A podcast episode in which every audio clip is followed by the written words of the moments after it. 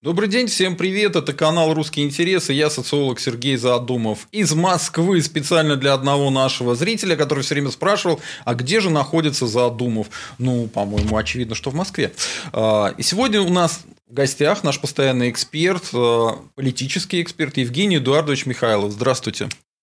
Евгений Эдуардович Михайлов был губернатором Псковской области, работал в администрации президента и был министром ДНР. Ему сейчас не дают заниматься политикой, поэтому он занимается просветительской деятельностью вместе с нами. Давайте обсудим события последних двух недель. Как раз Евгений Эдуардович болел, поэтому одну из недель он пропустил. Меня спрашивали, где он. Ну вот он, он выздоровел, все хорошо. Поскольку революции все отменяются, Навальный не собирается приезжать в Россию, его запугали. У нас остается только одно – скандалы, интриги, расследования, поэтому мы сегодня про них и поговорим. Итак, какие скандалы наиболее интересные прошли за последнее время? Это скандал с Кашиным, Навальным и Олевским. Олевский уволен, Навальный ругается на журналистов, что они продажные. Вот. А Кашин, Кашин, как всегда, продолжает вести свои стримы. Также отставили Чубайса, но как только его отставили с Роснано, его сразу же и назначили. И еще есть такой телеграм-канал «Генерал СВР», по слухам за ним стоит Валерий Соловей, может быть, еще кто-то. Так вот, этот самый канал выдал такой пост про Захара П., в котором легко узнать Захара Прилепина. И там говорится, что якобы э, полицейские, а потом и эф эс бэшники поймали Захара Прилепина э, за занятием э, всякими такими гейскими вещами в автомобиле. Мы об этом позже поговорим. В общем, год еще не закончился, поэтому подводить итоги э, года рано. То же самое подтвердил Евгений Эдуардович сегодня, когда мы с ним за кадром говорили. Пока э, не победил Байден, да, Трамп пока не проиграл, рано подводить итоги года. Еще не все черные лебеди э, пролетели в две тысячи двадцатом году, поэтому апокалипсис откладывается на две тысячи двадцать первый год, и давайте сегодня пообщаемся.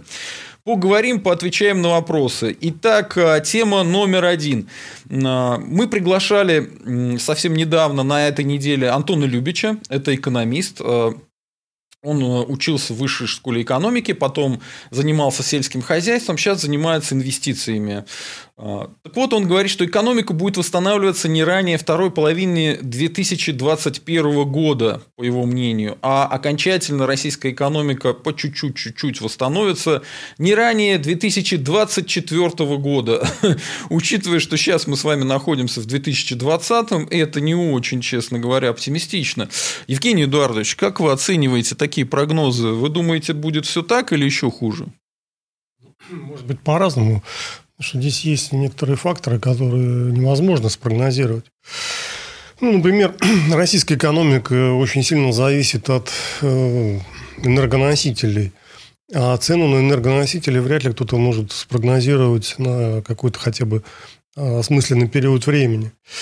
Поэтому цена может остаться нынешней, она может упасть, может вырасти. И от этого очень сильно зависит состояние бюджета Российской Федерации. Ну и в целом состояние российской экономики.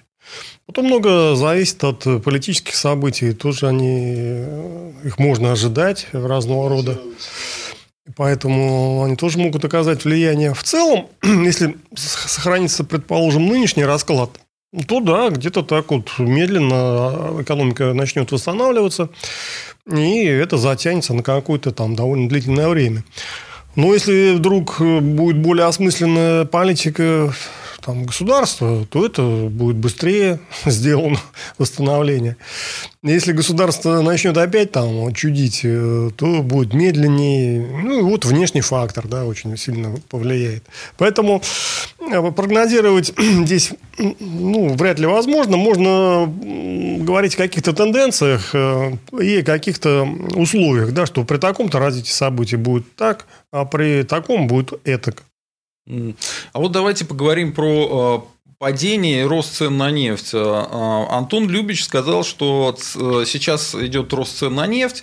Если я не ошибаюсь, по-моему, сорок семь долларов за баррель. Сейчас скажу точно. сорок девять уже, да, этот рост связан с тем, что ОПЕК плюс, ну, то есть Саудовская Аравия в виде ОПЕКа и РФ договорились вместе о том, что не будут повышать квоты, да, но проблема в том, что они после Нового года договорились уже повысить квоты, соответственно, нельзя ли сказать, что, ну, окей, пока цены вот почти достигли пятьдесят долларов за баррель, а после Нового года все это великолепие опять рухнет к сорока. Ничего сказать нельзя, потому что мы там предполагаем, а жизнь располагает. Дело в том, что вообще цены определяются не, даже не ОПЕК. ОПЕК имеет влияние, но не такое уж большое. Потому что цены на нефть определяются в основном фьючерсами. Фьючерсы – это бумага. Это не реальная нефть, это бумажная нефть. Это финансисты. Финансисты сидят у нас в Нью-Йорке и сидят в Лондоне. Ну, есть еще азиатские рынки, да. Ну, в основном решает Лондон и Нью-Йорк. Вот как они решат, так и будет. Ну, я, я грубо говорю, потому что эти финансисты тоже не в безвоздушном пространстве находятся. Ну, например, в Нью-Йорке сейчас все там разбираются с внутренними делами. Я не знаю, что у них там у самих будет. Кто победит там на тех же выборах, пока еще идет разборка. И от ее исхода тоже зависит цена на нефть, кстати, во многом. Потому что зависит позиция... Э- в Соединенных Штатах, а Соединенные Штаты вместе с Британией оказывают, ну, такое, я бы сказал, определяющее влияние на рынок нефти. Не сто процентов, конечно, потому что там это какой-то серьезный, какой-то определенный процент, не полностью они там все решают, они же тоже исходят из объективных условий каких-то. Но в, этих, в рамках этих условий они могут двигать эти цены туда, куда им нужно. И самое интересное, что они знают заранее, какие цены будут. В основном, обычно, обычно, не всегда, но обычно. Потому что они их устанавливают. Поэтому, что они там придумывают на январь месяц, никто этого не знает. И все, кто говорят, что знают, они ошибаются.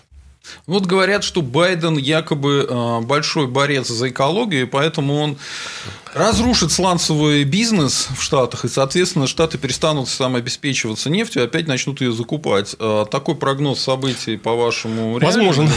Возможен. И, ну, понимаете, сам уровень цен, да, вот он может быть разный. Он может быть в районе ста долларов, может быть в районе, как сейчас, там, сорока-пятидесяти, а может в районе двадцати-тридцати. То первый, второй, третий сценарий, они абсолютно возможны. Хотя мы говорим о рынке, да. Но, тем не менее, может быть так, а может быть и так. Да. И, значит, принимаются решения по установлению этих цен, исходя из очень серьезных объективных условий. Ну, например, для чего, чем выгодны, скажем, Америке и Британии высокие цены на нефть? Они выгодны были не только потому, что у них своя нефть была. Ну, Британия, она понемножку заканчивается, но тоже была. Потом британцы, они, они же... Очень во многих нефтяных бизнесах, значит, вложили деньги. Во многие бизнесы, ну, например, в Баку они вложили много денег. Еще у них свои компании есть, там, это Royal Dutch Shell и British Petroleum. Это, ну, раньше это было, были из числа семи сестер. Сейчас немножко ситуация там размылась на рынке нефти. Но, тем не менее, они все равно крупнейшие компании, значит, контролируют, которые много зарабатывают на этой самой нефти. Но цены на нефть определялись другими факторами, не интересами компаний отдельных, хотя это тоже имеет место. Они определялись общим... То есть, нефть – это такой очень удобный инструмент контроля за экономическим развитием любой страны мира. Потому что любая экономика современно зависит от энергетики. Да? Ну, и в зависимости от того, как, какая цена на энергоресурсы, ну, это сильно влияет на состояние экономики. А с тех стран, где эти ресурсы как бы отсутствуют. Ну, например, с помощью нефти высокой цены можно легко было затормозить развитие той же самой Японии, потому что просто за каждую там бочку нефти они приходилось, предположим, платить не двадцать долларов, а сто долларов. Да? Если энергоемкость экономики большая, то, естественно, это большое бремя на экономику накладывается. Идет перераспределение денег, то есть японцы вынуждены свои деньги отдавать производителям нефти. Соответственно, рентабельность их производства падает, а значит, страны-производители или там перекупщики, они получают кучу там дополнительных денег. С другой стороны, мы видим, были периоды дешевой нефти, довольно длительные. Поэтому... Вот один из них только что заканчивается. Нет, ну это не было дешевая нефть, это такая средняя нефть. Дешевая нефть была в девяностые годы. В девяностые годы была действительно дешевая нефть. На волне, значит, разгрома Советского Союза Значит, когда... И вообще, в целом, природные ресурсы были очень, очень там дешевые. Там Ирак раздолбали в первый раз, да. Ну, Ирак, да, и Иран был под санкциями, и много там, и много чего. Иран и Ирак, кстати, вместе были под санкциями. Но дело даже не в этом, а в целом мировая цена была очень низкая. И на все природные ресурсы. Потому что у Советского Союза были накоплены огромные запасы стратегического сырья. Все это было по дешевке распродано. Ну, и кто выиграл? Выиграли те, кто тогда занимал... Ну, помимо там, стран Запада, выиграл тот же Китай, который на этом поднимался, на дешевых ресурсах. Было принято решение развивать Китай, переводить эту промышленность. Ну, и Китай получил там такой допинг фактически за наш счет. Ну, как бы за наш счет. Это по факту да, но, в принципе, ну, дешевая нефть. Ну, вот такая была концепция тогда, дешевой нефти. Тут мы... Нам трудно как бы обижаться на мир, что вот они решили делать нефть дешевую. Они, значит, просто из своих каких-то соображений. Потом они перешли к другой политике. Когда, если мы посмотрим ретроспективно, мы увидим, что когда появилось евро, то есть Европейский Союз начал валютную войну со Штатами, тут же возникла тема дорогой нефти. А Европа, она не имеет своих собственных энергоресурсов. Ну, там, Норвегия, Британия что-то имеют, но в целом они очень сильно зависят. И вначале нефть начала быстро дорожать, потом началась эпоха арабских революций. То есть, вся нефть, которая рядом с Европой, она тут же как бы попала в зону нестабильности. Значит, война в Ираке, все это одно к одному. То есть, все надо смотреть с точки зрения борьбы за энергоресурсы. Но американцам было выгодно, значит, лишить Европу надежного гарантированного доступа к энергоресурсам. И борьба, кстати, с северным... Вот, вот этим... в Ливию, например, они там ну, пошуршали довольно сильно. Американцы пытались взять, насколько я понимаю, под контроль, а европейцы им этого не дали сделать. В результате там вот идет гражданская война уже там сколько лет. А, кстати, знаете, что первую войну, которую Соединенные Штаты вели как, не... именно Ливия, да, как, вели как независимое государство, это была Ливия. Даже фильм был такой снят в пятидесятых годах какой-то. Как они послали корабль, значит, и, там, не целый знаю, корабль? Да, целый корабль отрядили. Это был тысяча восемьсот четвёртый, там вот это год, тысяча восемьсот пятый, вот в этих годах. Значит, и послали. Они выиграли, кстати, эту войну, знаете? Нет, они приплыли к этому, к Триполи. Значит, этот корабль начал стрелять по дворцу султана. Ну, что ну, делать там? Там гаремы, там запасы. Гарем все, про... да, все пропадает. Они, ну, пришлось как бы им идти на попятную. Там началась там, война. Там из-за пиратов было что-то. Да, там пираты захватили какое-то американское то ли судно, то ли еще еще. За это надо наказывать. Да, да, ну, американцы наказали. Сказали, что нифига там. Вот мы хотя и за океаном, но вот мы, мы, мы огем. Мы огем. Вот они первую войну выиграли в Ливии. А вторую вот не получилось. Там вот получился такой бардак. Посла убили Соединенных Штатов. Это вообще неслыханное дело. Значит, зверски причем. И вот так вот очень крупный производитель нефти оказался в ситуации, когда там не поймешь, что происходит. Да? И гарантий никаких нету. То есть, нефть даже там и может добываться, но в любой момент там что-нибудь начнется, и нефть... То есть, понимаете, там война по... до сих пор не оканчивается. Да, в поставках да. нефти важна не сама нефть. Важна бесперебойная поставка. Ну, да. То есть, когда вы обеспечиваете бесперебойную поставку, это серьезный ресурс. Когда у вас гарантий нету, вы не знаете, будет у вас нефть завтра, не будет. Вот такая ситуация была в Российской, в Российской империи, создана англичанами... После, во время революции пятого года. Потому что один из ударов англичане нанесли по Бакинскому району. Да, Сталин там орудовал как раз на деньги Ротшильдов. Ну, Сталин там, да, там делал не только в Сталине, и не только в большевиках, но они как бы, да, приписали себе. Там очень интересная фишка была. То есть, они не то, что только конкурентов Ротшильдов закрывали, они везде устроили забастовки, в том числе и на предприятии Ротшильдов. Ну, естественно, но, конечно. Но затем Ротшильды скупили там всех. Ну, вот они всех дело. Не скупили. Ну, большую часть. Поймите правильно. Самый простой вариант устроить забастовку, то устроить на собственном предприятии. И в первую очередь будут бастовать свои предприятия. Потому что ну, на чужом кстати... предприятии сложнее сделать. Когда есть общая задача дестабилизировать ситуацию, там уже никто там, не считается с какими-то там прибылями, убытками мелкими. Да? Они решают основную стратегическую задачу. Поэтому англичане что сделали? Они нанесли удар по Бакинскому нефтяному району. И основной их такой боевой отряд это были ну, персы, которые работали там на этих нефтяных приисках. Где-то двадцать процентов рабочих это были персы. А персов контролировали вот эти, которые там... Как они там называются-то? Крутятся, которые... Дервиша, дервиша, да, да. Дервиша. И вдруг э, там... Суфи и дервиши. Да, вдруг неожиданно, неожиданно в Баку появились вот эти дервиши. Это во время русско-японской войны. Которые начали говорить, что надо идти сжечь нефтяные прииски. Те говорят, ну, а как жечь, там, мы же там зарабатываем, хорошо зарабатываем, это наши деньги, как бы, семьи, у нас же семьи, там, надо зарабатывать. Они говорят, ничего не знаем, надо идти жечь. И вот это, как пишет там один историк-марксист, кстати, по-моему, где-то в двадцатых годах там писал, что эти персы шли, плакали, ну, сжигали вот эти резервуары с нефтью, нефтяные вышки. То есть, они сжигали свои деньги фактически, да, потому что они там зарабатывали. Ну, деваться было некуда, приказано, как бы, да. И к чему, к чему это пришло дело? Россия шла, была мировым лидером по переводу на нефть там, паровозов, пароходов. Скажем, вот речные пароходы, они уже во многом ну, практически были переведены на нефть. И по другим значит, потребителям тоже шел быстро переход с угля на нефть. Но после вот этих событий в Баку, а Баку стал после вот этой революции пятого года мировым лидером по забастовочному движению. Они прямо до мировой войны, так они там все время постоянно и бастовали. И получилось что? Что, во-первых, резко упала добыча нефти. Было много потеряно мощностей. И самое главное, что произошло. Русская промышленность, экономика, она... Ну, как бы нефть, во-первых, прыгала в цене постоянно, да? В зависимости от добычи. А во-вторых, они потеряли уверенность в ней. То есть, они не знали, будет это завтра нефть или нет. Вот мы сейчас переведем пароход на нефть, да? Угу. А завтра ее не будет. Что делать? Ну, это да. потери. Поэтому начался обратный переход с нефти на уголь. Угу. То есть, как бы нас отбросили назад фактически. И это сказалось очень сильно во время мировой войны. Почему? Потому что одно дело перевозки нефти. Нефть все-таки более такое концентрированное топливо. Другое дело перевозки угля.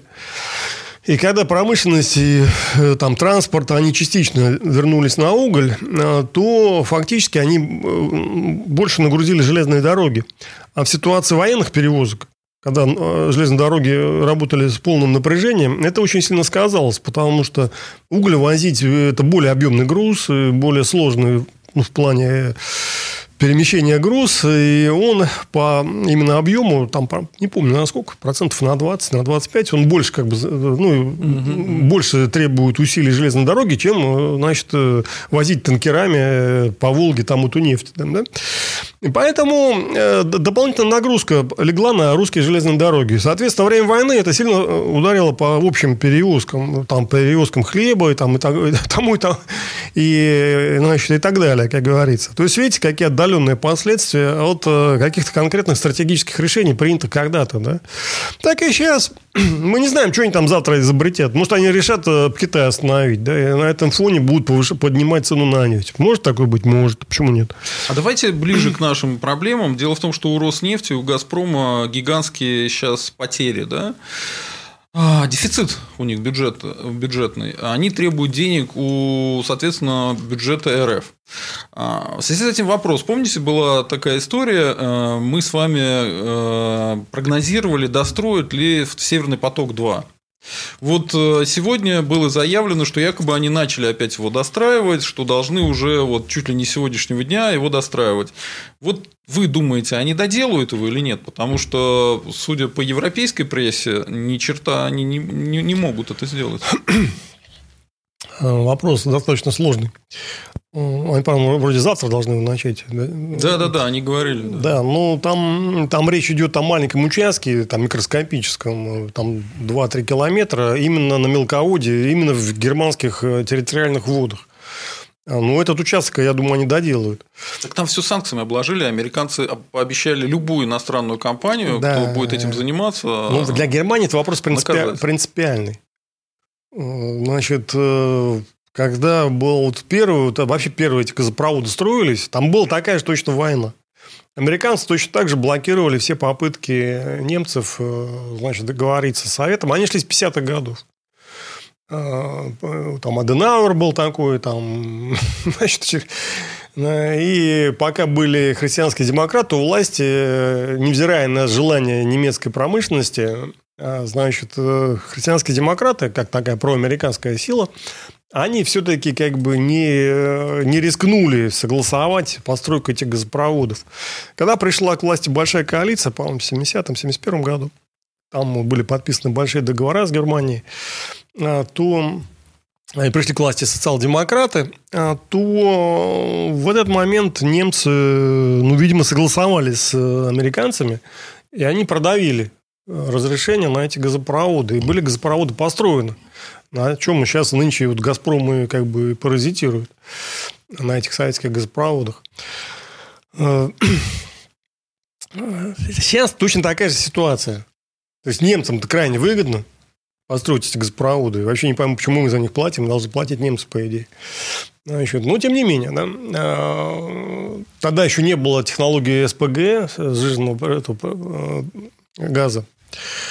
И э, там не было другого варианта доставить газ. Сейчас, в принципе, есть другой вариант. В принципе, Россия могла уже в девяностых годах начать переход на сжиженный газ как более безопасный для нас. Потому что угу. это морские перевозки, они более безопасны, чем вот эти там трубы. Мы независимо от одного потребителя. Да, мы могли бы продавать и в Азию даже. Самые большие цены в Азии. Да. Ну, туда трудно доставить из Балтики, предположим. Ну, был проект вообще в Мурманске построить большой завод. Так есть арктический путь. Это сейчас бы. Появился. Ну, это уже в десятых годах построили. Построили. Это «Новатэк», там, там кру- кру- тоже громадные были капитальные вложения. В девяностых годах это все обсуждалось, и был проект, значит, делать терминал в Мурманске, там незамерзающий порт, и сделать там же завод, туда протащить трубу с Ямала. Ну, я почему знаю, там Евдокимов был, Юрий Алексеевич, он был губернатором, и он как бы мне это все рассказывал.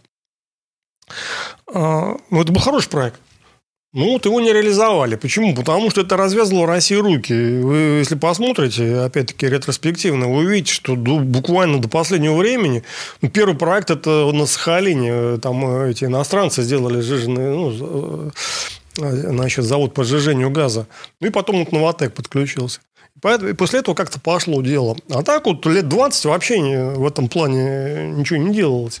Хотя для России это... Ну, такой вариант. Он, а не, ну, то, что, он не то, чтобы да. выгодный, потому что трубопроводный газ, он, с одной стороны, выгоднее, если мы вот, не имеем геморроя, как на Украине, или в той же Белоруссии, там, или еще где, да, или в Польше, там, да, где нас постоянно там штрафуют, судят. Кстати, только что мы, по-моему, опять что-то там проиграли. Ну да. да. Значит, поэтому с точки зрения именно торговли, коммерции, конечно, выгоднее иметь два варианта доставки газа. Трубопроводный и вот крупными танкерами жиженый, жиженый газ возить. С точки зрения чистой такой советской экономики, ну, какой там жиженый газ, когда дешевле взяли, трубу построили и качай себе, да? Ну, вот американцы, они как бы вот показывают, что труба, извините, такое дело, такое дело обоюдоострое, значит, что на трубе можно и погореть. Ну, я все-таки думаю, что все-таки удастся достроить, но это не то, чтобы мой прогноз, да, это я склоняюсь к этому мнению, что все-таки достроить. Угу. Потому что немцы, для немцев вопрос принципиальный. И, ну, как бы американцы не сжали, все-таки немцы будут использовать все возможности, чтобы все-таки достроить этот газопровод. Ну, удастся им или это, я, конечно, не могу сказать. Я думаю, что все-таки удастся. Ну, хотелось бы, чтобы они достроили, потому что огромные деньги российские вложены туда, да? Mm-hmm. Что нам это, зачем нам еще очередные убытки-то огромные нести? Если газопровод будет достроен, ну, это как-то там хотя бы начнет он работать, и для нас это, в принципе, будет плюс экономически. Не самый, может быть, лучший вариант, но как бы раз сделали, так пусть работает, правильно? Да, согласен. Да, поэтому хотелось бы надеяться, что он будет достроен. Я думаю, шансы такие есть, но гарантий, конечно, никаких абсолютно нет. Следующая история. Давайте про скандал, потому что я вижу, много народу заходит именно по поводу скандалов узнать и по поводу генерала эс вэ эр. Начну издалека, но постараюсь очень быстро. Случился скандал в Европе с тем, что, по-моему, в какой-то европейской стране, в Австрии, что ли. Ну, короче, один из венгерских политиков, который занимается борьбой с гомосексуализмом вовсю, его поймали на секс-вечеринке как раз гейской. Он выбирался что-то из окна, вот, в общем, все такие ужасы. И в связи с этим... Возвращаемся в наши пенаты. Есть такой генерал СВР, это телеграм-канал. Злые языки говорят, что он связан с Валерием Соловьем. По крайней мере, Валерий Соловей постоянно на него ссылается и говорит, что вся правда там. Он все время пересказывает всякие прозвища смешные, которые якобы Путин дает своим соратникам. Вот. И там вот такой пост. Там как раз рассказали, что вот член правящей в Венгрии правоконсервативной партии Фидес, непримиримый гомофоб и депутат Европейского парламента Йозеф Сайер был задержан на нелегальной гей-бэ дэ эс эм секс-вечеринке.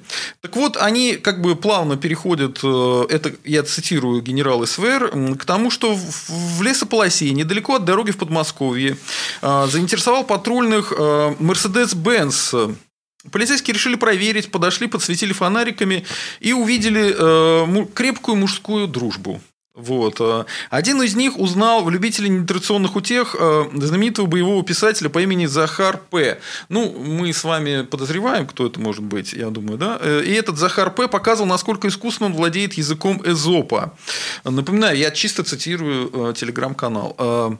Конечно, так расставаться Захару с полицией было уже не камильфо, и были вызваны знакомые из ФСБ, которые изъяли у одного из полицейских телефон с пикантной записью. Но полицейские в накладе не остались, получили щедрые отступные, строгие рекомендации помалкивать. А в этом году Захар П. создал правоконсервативную партию, собирается активно, что, как убедились полицейские, для него не характерно участвовать в политической жизни России. Примечательно, что Кремль не только не мешал в создании новой партии, а всячески помогал. Возможно, в Кремле неправильно понимают словосочетание «конструктивная политика», и случаи в лесу с Захаром считают тестом на конструктивную политичность.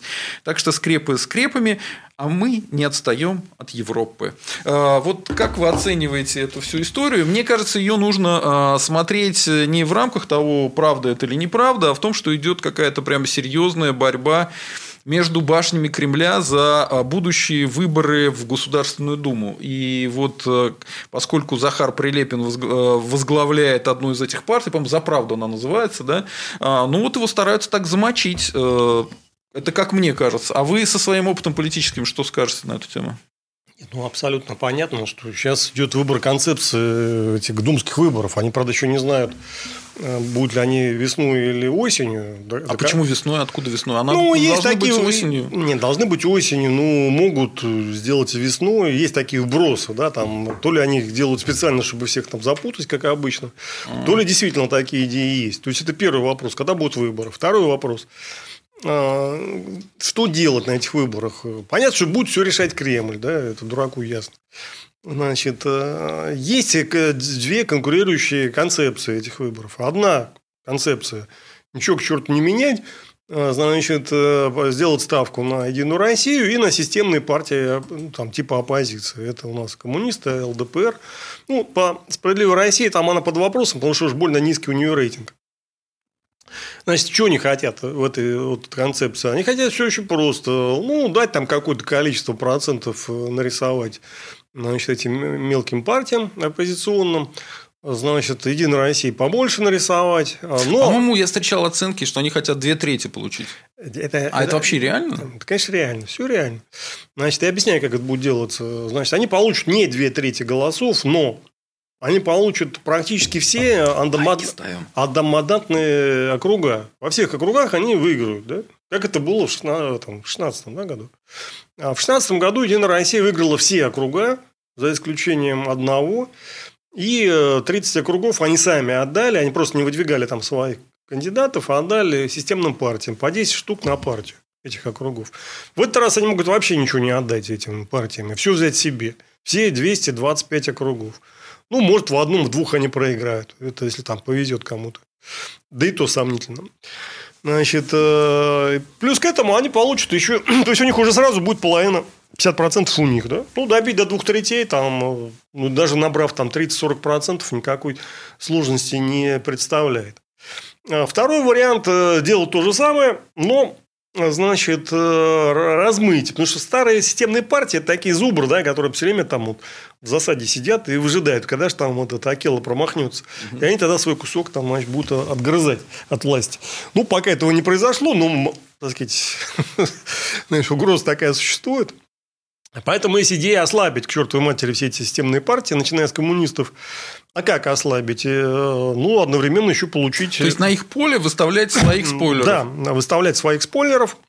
Ну, вот «За правду» она такая левопатриотическая партия. Ну, Захар Прилепин, он действительно левопатриотический. Да, он, значит, отгрызет у коммунистов.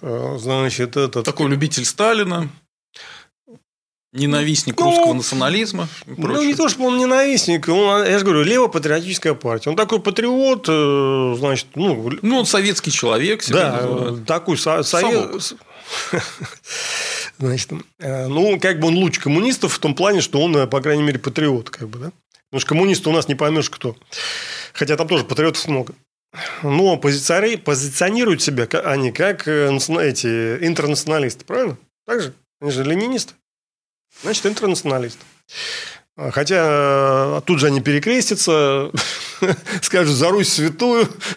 Да, они русофобы, ленинисты. Они не русофобы, они такие, это как бы, ну, не будем вдаваться в детали. Там, конечно, на самом деле к коммунизму их учение и вообще политическая практика имеет мало отношения, но числятся они у нас коммуни... ну, вот, коммунистами, да? Mm-hmm. Ленинистами, там, сталинистами и прочими. Если почитать Ленина и Сталина, то там все четко написано. Против ЛДПР кого выдвинуть? Против ЛДПР, скорее всего, Родину могут... Ну, там есть три партии, которые сейчас... вот на, на... Даже четыре их там. Ну, четвертую просто плохо знаю. Есть три партии, которые... Ну, три-четыре партии, которые сейчас раскручиваются. Mm-hmm. Там со страшной силой.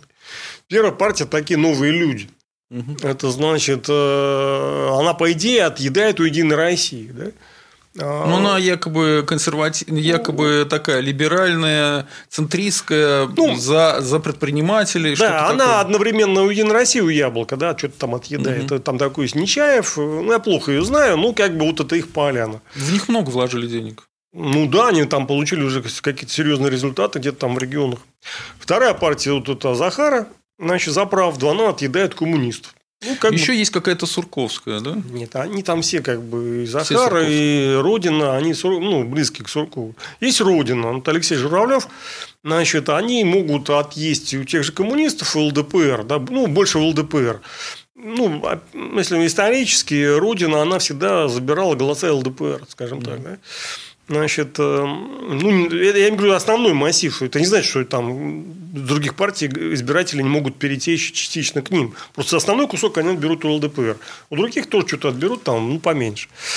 Угу. Это вот вторая концепция. Значит, она разветвляется.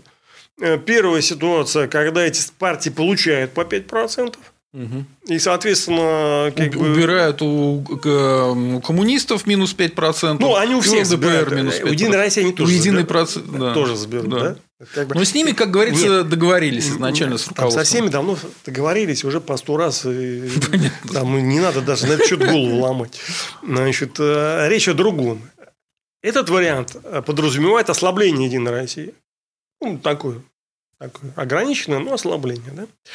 Сейчас больше на слуху другой вариант, что эти партии, они, да, раскручиваются, получают свои три процента, чтобы получить госфинансирование, но пять процентов им не дают. Они там не дотягивают, там четыре целых пять десятых - четыре процента. Угу. Получается, четыре партии, там еще зеленые есть, которые тоже там что-то получают. Ну, там я просто я даже не знаю, кто а, там то лидер. То есть, они вылетают, а они, их место а, автоматически а... переходит Единой России да, нет, и оставшимся партиям системным. Да. Но так ну, как понял. Единая Россия получает большинство, угу. то больше выиграет от этой схемы Единая Россия, конечно. Угу. Ну, с учетом половины, которые у них одномандатников, у них две трети там запасом хватит. То есть, по любому варианту они свои две трети получат. Потому что они просто за счет одномандатников. Они не, не смогут проиграть, даже если захотят.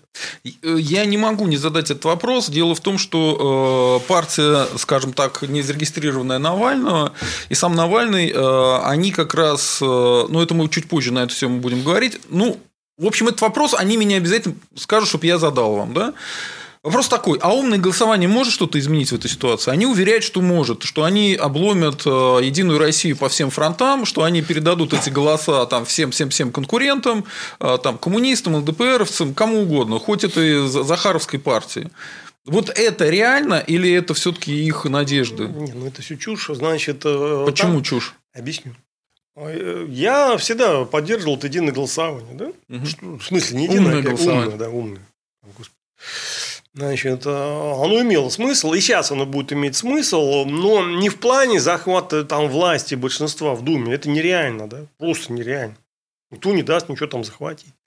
Но, конечно, они смогут повлиять на окончательный результат. Если действительно такая схема будет работать, и в одномандатных округах где-то будут сливаться голоса на кого-то одного, ну да, может быть, где-то, ну, скажем, Единая Россия выиграет не двести, а там двадцать три мандата. Угу. Как бы она выиграла, скажем... Если... На сто восемьдесят. Да, не, не сто восемьдесят, да, ну, бросьте. Ну, мандатов десять-двадцать они могут проиграть таким образом. Если при, вот, при текущей обстановке, мы же не знаем, как она будет через год. Ну да. Может, там будет такой страшный кризис, и там вообще все, все, всех сметут. Там, да?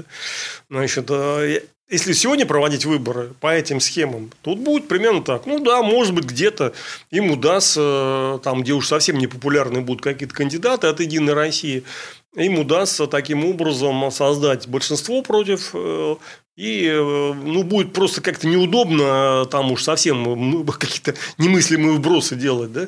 И тогда они как бы плюнут, скажут, да ладно, черт с ним, пусть будет там, там десять-двадцать человек пройдет, да и черт с ними. А это что-то может дать Навальному? Ну, это даст ему, конечно, это даст ему влияние. Потому что это через его механизм все будет сделано. То есть, у него будет политическое какое-то влияние? Ну, он заработает авторитет, естественно. Угу.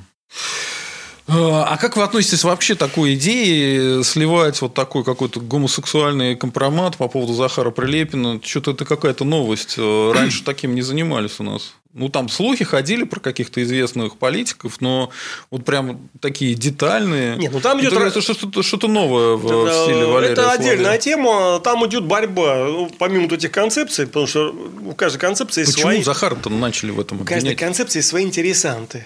В рамках вот этих новых партий идет жесточайшая борьба. Опять-таки, там есть несколько вот вариантов. Один из вариантов предполагает слияние всех этих партий в одну. Какую-то там, ну, предположим, «За правду», «Единая», и это «Родина» сливается, может быть, эти новые люди еще. Это может... я слышал, да. Да. И там, видимо, бюджет-то как бы выделяется.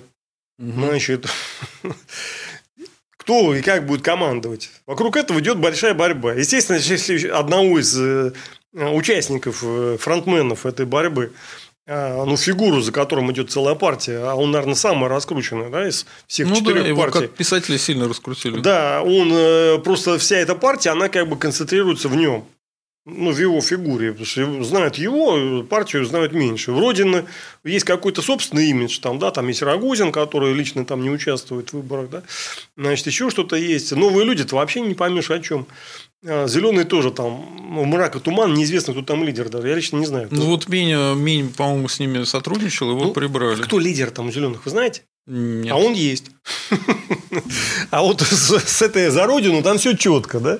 Есть лидер, вокруг него вся, значит, эта партия. А вообще, насколько такой гей-скандал может серьезно повлиять? Потому что он же исключительно в Телеграме. То есть, понимаете, никаких, а это, ни это... документов, ни видео, ничего нет. А это, это все голосовное это, утверждение. Это не связано с избирателем. Это связано с...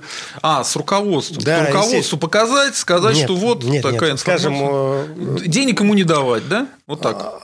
Подорвать его как бы имидж, да? Подорвать имидж. У руководства, естественно, в первую очередь. И у тусовки, значит, политтехнологической. Они как будут говорить?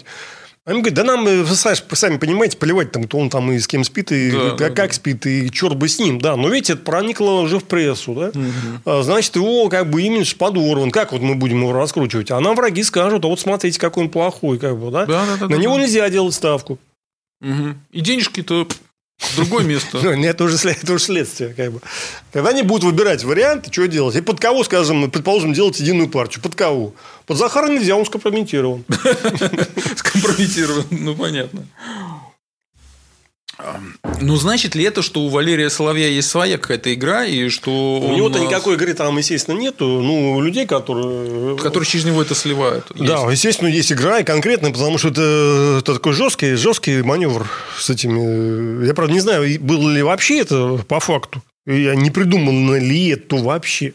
Потому так что нет уже никаких доказательств. Да. Есть только запись. Соловей может и придумать там. Вот, помните, как он... Да он может в любой момент сказать, а при чем тут я? Это же не я. Это Генерал СВР, да. Это телеграм-канал, и все. Ну, я не знаю, кто там как чего говорил.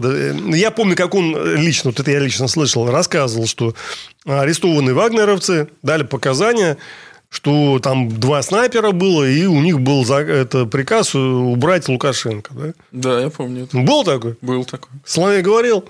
Говорил. Ну, поэтому чему ему еще что-то не сказать. Вот у нас спрашивают вопрос к ведущему. Это Митрис Кёнигсберг, наш спонсор. Народ, становитесь спонсорами нашего канала. И прямо сейчас нас смотрят пятьсот двадцать семь человек одновременно. Поставьте лайк. Это же очень просто. Просто лайк. И все. Вопрос к ведущему. Как относитесь к политическим перспективам Юнимана? Ну вот, насколько я понимаю, на правом, на правом, на правом крыле собирается из таких остатков русских националистов, которые более-менее как бы не были под статьей. Ну там Григорьев, Юниман, вот это все. Собирается тоже какая-то сила. Пока какие у них перспективы неясные, но они с организационной точки зрения молодцы, они хорошо пиарятся, у них есть действительно реальные люди, команда, молодежь поддерживает их, там вышка, вот это вот все. Вы считаете, у них есть какие-то шансы поучаствовать в этой борьбе ну, в, в Государственную Думу? В чем именно? В Госдуму никаких шансов нет на сегодняшний день. Значит, они могут что сделать? Если им удастся собрать подписи, там же надо какие-то подписи собирать, да? Угу. Я просто, там просто постоянно законодательство. Да у них, по-моему, даже партия не зарегистрирована, у них общественное движение. Ну, если есть команда, они могут присоединиться к какой-нибудь партии, такие варианты возможны. У нас сейчас, по-моему, на сегодняшний день сорок четыре зарегистрированные партии. Из них имеют право без сбора подписей участвовать в выборах. Ну, я, по крайней мере, знаю одну из таких партий, которая как раз сейчас ищет политических активистов. Так да, то есть они могут, такие партии, да, да, они могут в рамках какой-то партии, значит, войти, так сказать, в эту партию. Или там заключить с ними, там, не входя, заключить какие-то соглашения. И, значит, попытаться свой набор каких-то там идей, лозунгов, каких-то там угу. мемов значит, раскрутить. Да, и на этом ну, сделать какое-то себе имя хотя бы. Ну, это да, это теоретически, это очень сложно, но, так сказать, возможно, да. Хотя вряд ли у них это получится, потому что это не так просто, и им будут, естественно, мешать. Но если повезет, то да, может быть, что-то они смогут. Что-то набрать они не смогут. Ну, конечно, можно бороться вообще вот так вот, если отрешиться от там, нюансов, можно бороться за госфинансирование три процента. Ну, если тема пойдет, и они как-то смогут что-то изобразить и довести до избирателя что-то такое удобоваримое, то, в принципе, почему нет? три процента можно взять. Вообще, на самом деле, легко. Тут проблема просто сформулировать и донести до избирателя. И это все сделать в рамках юридически оформленного процесса избирательного. Угу. А, ну, это все технически неимоверно сложно. Угу. Значит, но... Это в рамках возможного. Да. Если повезет, то можно. пять процентов им, конечно, не дадут взять, там просто тупо, просто тупо не дадут. Да? Угу. Пока они не будут включены в сценарий там, Кремлем. Если Кремлю вдруг захочется раскрутить русскую карту, ну, они могут это сделать в любой момент там, времени.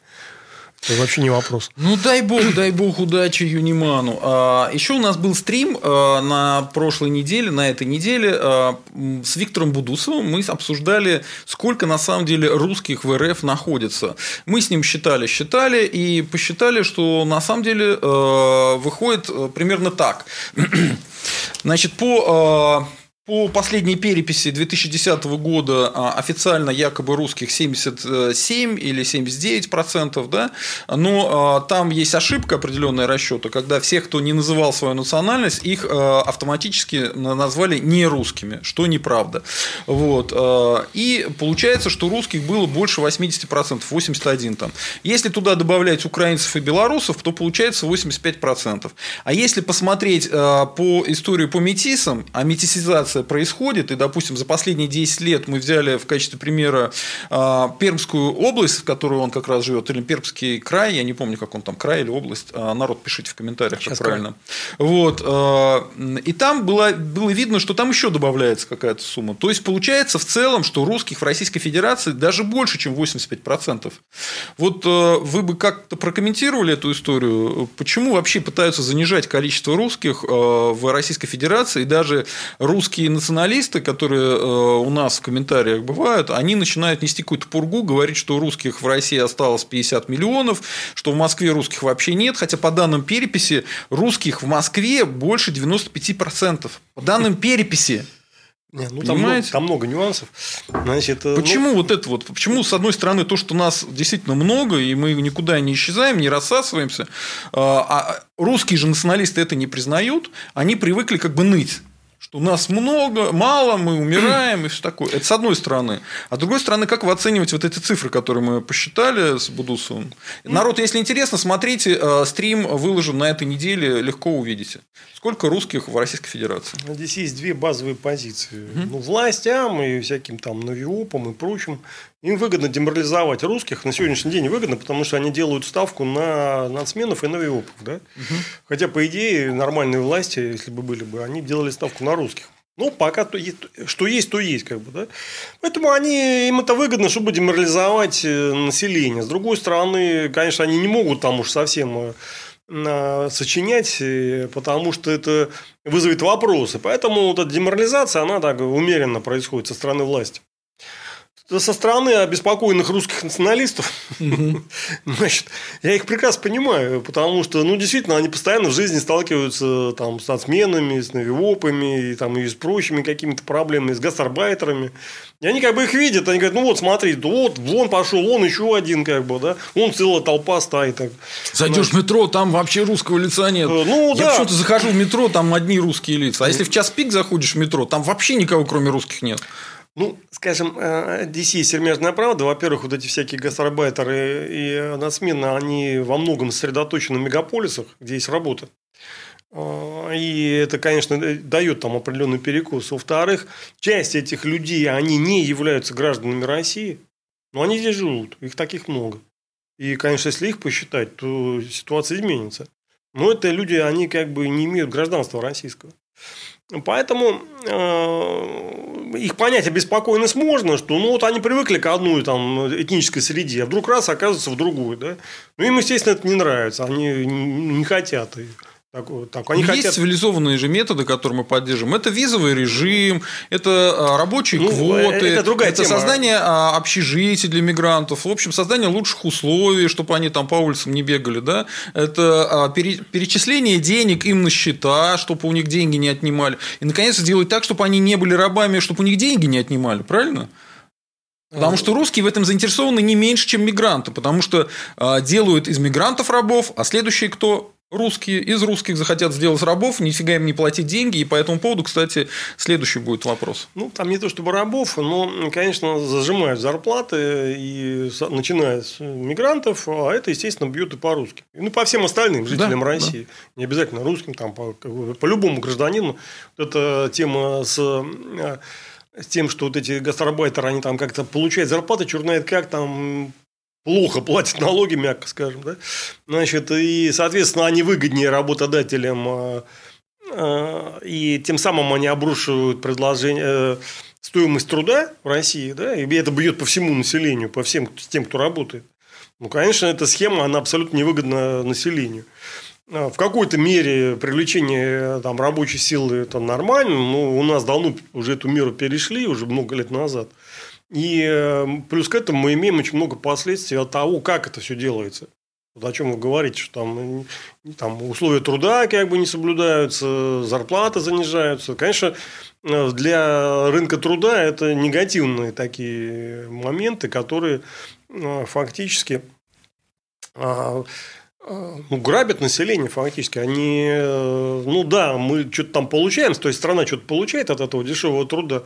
но население в целом теряет. А если посчитать в целом затраты и вообще проблемы, связанные с мигрантами, потому что там же дело не только в зарплате. Медведев, кстати, недавно начал на эту тему высказываться. Ну, да, потому что если в комплексе... Он сказал, что мигранты повышают нагрузку на все социальные да, вот, на тот же институты, на транспорт, на больницы, на э, скорые, на образовательные учреждения. Из-за этого в целиком падает... Как бы... Не, ну, возьмите там преступность. Падает да. качество услуг для населения. Да, возьмем преступность.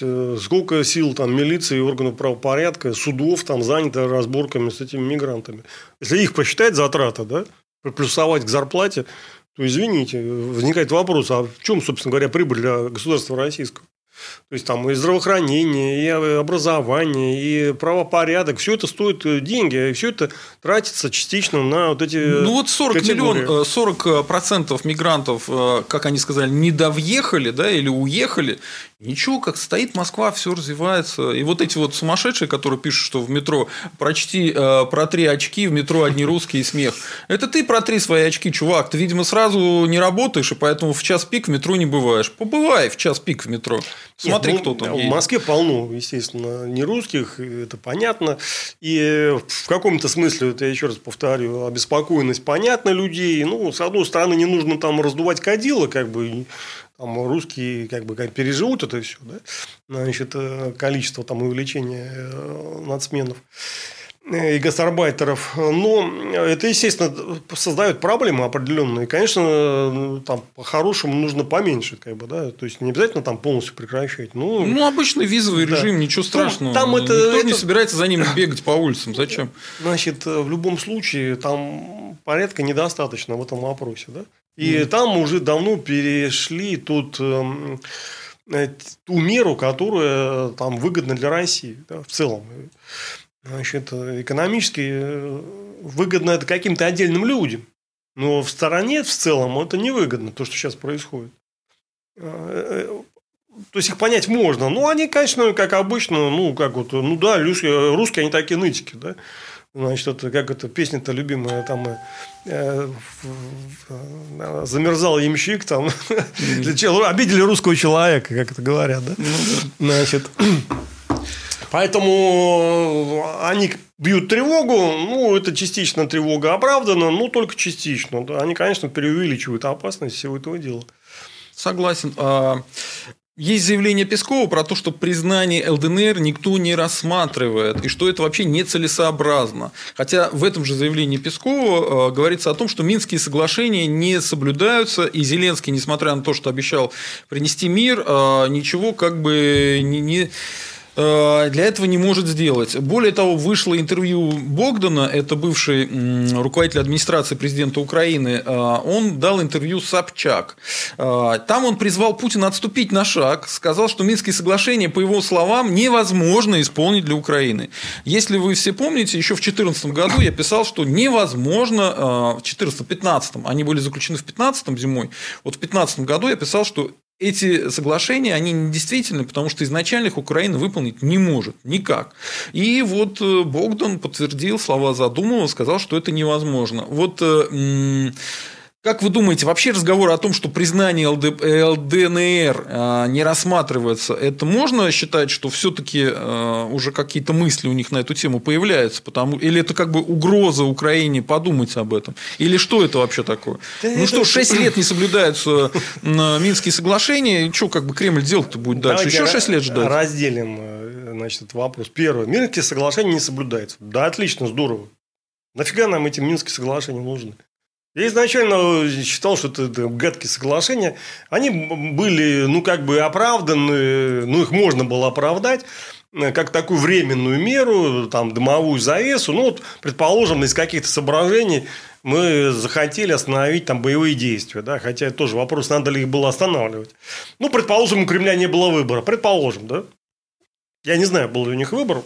Ну, как бы, может быть, и не было, не знаю. Вот они подписали эти, ну, скажем так, ну, подлые какие-то соглашения. Да? Но, с другой стороны, остановили боевые действия. Было заранее ясно, что они не будут выполнены. Ни один человек в этом нормально не сомневался. Я, по крайней мере, всегда говорил, что это бредовые соглашения, и слава богу, что их не выполнили. Ну так что, за шесть лет разве понятно, что Украина не может? Порошенко говорил, что да. не может, Зеленский говорит, что не может. Ну, может, уже пора признать эл дэ эн эр или что-то Значит, еще другое. Ну, как-то, как-то подумать. Ну, за шесть лет как бы никаких идей не появилось. Да. Что, в чем Значит, смысл? Идем дальше. То есть, изначально эти соглашения были мертворожденными. Угу. Они были оправданы только в случае, если у Кремля не было другого выхода. Я не знаю, был ли у них другой выход. Ну, предположим, не было. Да? В этом, в этом случае тогда их можно как-то оправдать. Они были изначально невыполнимыми, ну, там, процентов на девяносто пять. Там, да? То есть, пять процентов я даю, что ну, Украина все-таки там зачем-то их решила бы исполнить. Значит, ну, как мы видим, этого не случилось. То есть, как временная мера, остановить боевые действия в безвыходной ситуации. Вот как можно оправдать эти соглашения. По-другому никакие соглашения подписывать было, естественно, не нужно. Надо было наступать и там, ну, хотя бы там, более лучшие рубежи занять. Для... Хотя бы Крым же тот же там... Э... При... Значит, э... ликвидировать возможность блокады Крыма хотя бы. Значит, ну, не будем углубляться. Идем дальше. Что делает Россия за эти... Вместо того, чтобы рассматривать соглашение как дымовую завесу и как просто ну, вот временное какое-то такое решение, Кремль с упорством, достойным уж точно лучшего применения, пытается это, действительно их исполнить. Да? Ну, за шесть с половиной лет ничего у них там не получилось, и дальше не получится, скорее всего. А самое главное, России-то даром не надо исполнение этих соглашений. Зачем они над ними бьются, объясните мне. Я не знаю. Да. Я могу только единственное объяснить, что там, на Укра... там в Кремле там полно украинцев, которые просто вот они и страдали за, Укра... за неньку Украину. Вот они ну, уж не знают, что там для... Я понимаю, я понимаю их чувства. Я даже могу их там, я не знаю, как-то разделить где-то в чем-то, да? Особенно под горилку, да? Которую я сейчас не пью. Не, ну, кстати... Но украинские, украинцы там, ну, Зеленский... Не совсем украинцы, неважно. Они-то не хотят, вот Богдан, ну, вполне себе украинцы. Он говорит, это невозможно исполнить. Если мы их начнем исполнять, нас уничтожат. Нас убьют, да, он значит, говорит. Вот эти кремлевские украинцы... Ну, так что цепляться-то за то, что не работает? Смысл? Да, если, если они настоящие украинцы, вот они действительно там вот подыгрывают постоянно Украине. Зачем? Ну, можно объяснить только патриотическими украинскими чувствами. Никаких рациональных объяснений позиции Кремля не было, нет и вряд ли они будут. Да? Только вот именно вот такие, значит, симпатии там, к родному краю, там, любимая Украина, там, значит, дорогая. Да, Украина. Но им, украинцам, вот этим нашим кремлевским, нужно подумать, а в чем реальный интерес Украины? Вообще, реальный интерес Украины в том, чтобы всей стран, страной, там, сколько их там, сорок миллионов, тридцать пять осталось миллионов, встать, встать на колени как бы, и просить Кремль там, воссоединиться с Россией. Вот. Ну, для большинства там, населения, кроме униатов, может быть. Ну, они скажут, зачем нам это нужно, мы лучше в Европу. Чем мы будем вставать на колени перед вашим Путиным? Зачем нам это надо? Нет, Кстати, а я... я их держу, я скажу, ну, ребят, с Путиным ничего у вас не получится. Значит, еще раз, да?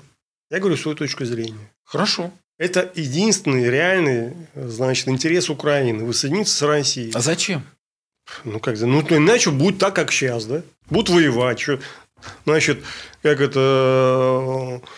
Житомирский корпус в районе там, Жмеринки преодолел зону радиоактивного заражения и вышел там, к Херсону. Там, да?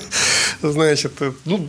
Ну, они хотят так мучиться, пусть мучаются. В Европу их никто не возьмет. Ну, что за детский сад там, да? Ну, возьмут их там, когда разделят их, может быть, когда-нибудь возьмут. Но в данный момент их сейчас не до них там в Европе. Они между собой не могут разобраться. Значит, много они получили от этой Европы за последние, сколько там, шесть-семь лет с Майдана. Вот с Майдана прошло скоро семь лет, да? Ну, что, где расцвет Украины? Покажите мне.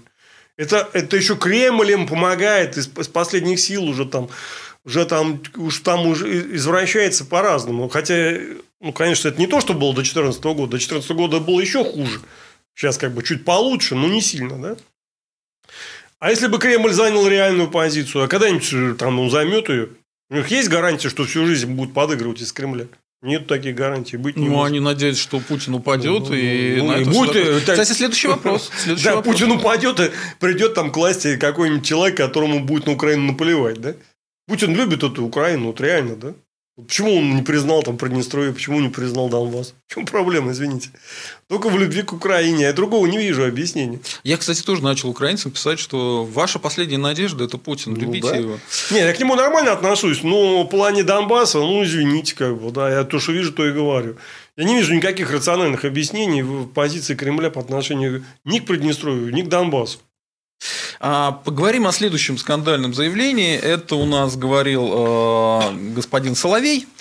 Э, он говорит про правую руку Путина, про то, что вот э, если присматриваться к э, выступлениям Путина, вот э, по поводу Карабаха он выступал. Я первый раз посмотрел, ничего там не увидел. Второй раз после этих слов пересмотрел, увидел, что действительно э, старается прижимать к каким-то поверхностям эту руку, особо ей не жестикулировать. Увидел какие-то другие встречи, например, с Сечиным Путина. Там вообще руки под стол прячет Путин. Раньше он никогда так не делал.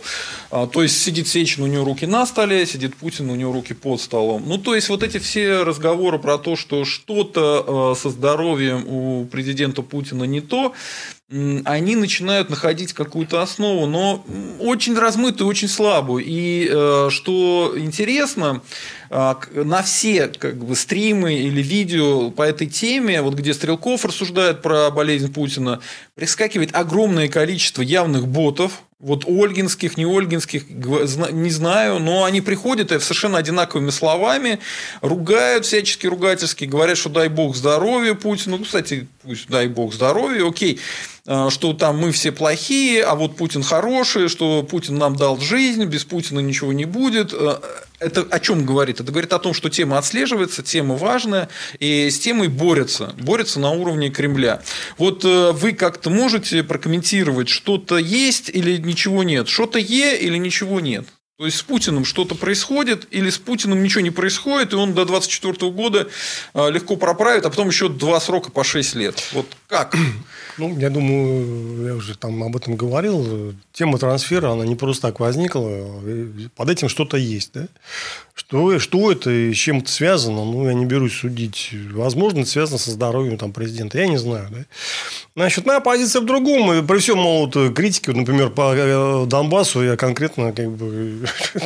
Значит, позицию России не просто не понимаю, как бы. Я прекрасно понимаю, что они делают, да, но это абсолютно не одобряю.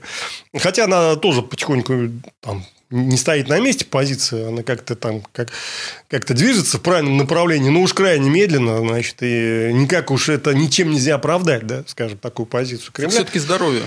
Сейчас я закончу. Поэтому. При критическом, при критическом отношении ко многим вопросам политики Кремля, лично там президента, в то же время я не считаю, что его уход будет такой уж благо. Мы не знаем, а кто придет вместо него там, да? При всем при том, там, ну, как бы, значит, определенную стабильность все-таки он обеспечивает. Да? Стабильность да. и развитие. В общем, да. Ну, понимаете, кроме стабильности и развития, есть еще другие а он варианты. Обеспечивает стабильность не развития. Значит, есть другие варианты развития ситуации. Да? Гораздо худшие, чем стабильность без развития. Каннибализм. В том числе, кстати. Значит, поэтому. Ну, там, ну, там народ пишет, что там в России рабы. Можно подумать, на Украине как бы, они какие-то там свободные люди. Ну, это, украинцы, это... украинцы, объясните мне, почему у вас якобы украинское национальное государство, а у власти Зеленский, который как бы ну, не украинец. Не, ну, там, конечно, как, есть... Как это у украинского национального государства у власти не украинец? Значит, вы сами рабы? Нет? Они хуже, чем рабы. Они, знаете, самый такой раб, самый такой лучший раб, это тот, который э, не знает, что он раб. Они ментальные рабы. То есть, в России, да, там ну, мы зависим от Запада, ну, во-первых, не полностью зависим, во-вторых, русские тут как бы э, достаточно себя свободно там, чувствуют, да, и... Э, без особых... Лайки ставьте, ставьте так. лайки. Ну, не, не, не солидно. четыреста семьдесят шесть человек смотрят, а лайков всего семьдесят семь. Ну, поставьте лайк. Очень просто. Особых иллюзий о своей системе как бы не питают. На Украине люди питают странные иллюзии, что, во-первых, они могут незалежно существовать. Это большая фантазия украинская. Во-вторых, ну, они там, конечно, понимают, что они зависимы, но делают вид, что они как бы там независимы. Да? Значит, ну, это вот такая украинская хитрость. Как бы. Они, с одной стороны, вроде понимают, что они, к чертовой матери, зависят там, не знаю, до последнего пфенинга от того же Запада. Но как-то только они говорят, а мы москалей обманем, скажем, что мы независимые. Да? Будем говорить, что мы независимые, это вот, значит, и тем самым мы будем обмануть москалей. Так сказать. Нет, у них есть одна железобетонная штука. Они хотят в Европу. Да это чушь там. Окей, русские тоже хотят в Европу. Русские есть Европа. Ну, мы есть Европа, но мы тоже хотим вместе с ЕС существовать и как бы нормально развиваться, а не мучиться. Поэтому в этом смысле я не понимаю, какая разница между украинцами и русскими, если и те, и другие хотят. Опросите большую часть э, граждан России. Вы выясните, все хотят, и русские, и народцы, все хотят жить как в Европе. Никто не хочет жить как в какой-нибудь Монголии, понимаете? Я скажу больше, что в некоторых отношениях Россия сейчас больше Европа, чем сама Европа. Ну, по некоторым отраслям, да, но коронавирус очень сильно ударил, и экономика Нет, очень коронавирус сильно свернулась. Это там, приходящая тема, да, она повлияла на жизнь, но посмотрите, что в Европе происходит, как бы, да? Там дело не только там, в арабах там, или там, чернокожих, а вообще, как они там себя вообще ведут, как бы, да? Там тоже там, хватает проблем.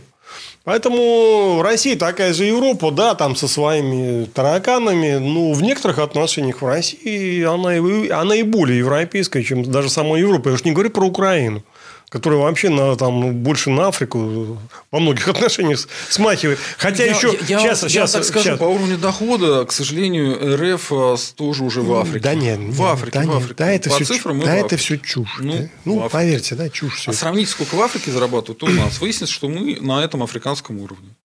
Значит, не... Африкан... Украинцы просто чуть-чуть ниже нас. Вот и все. Не чуть-чуть, а сильно ниже. И далеко не на африканском уровне. Да? Значит, и э, речь немножко о другом. О самом стиле жизни.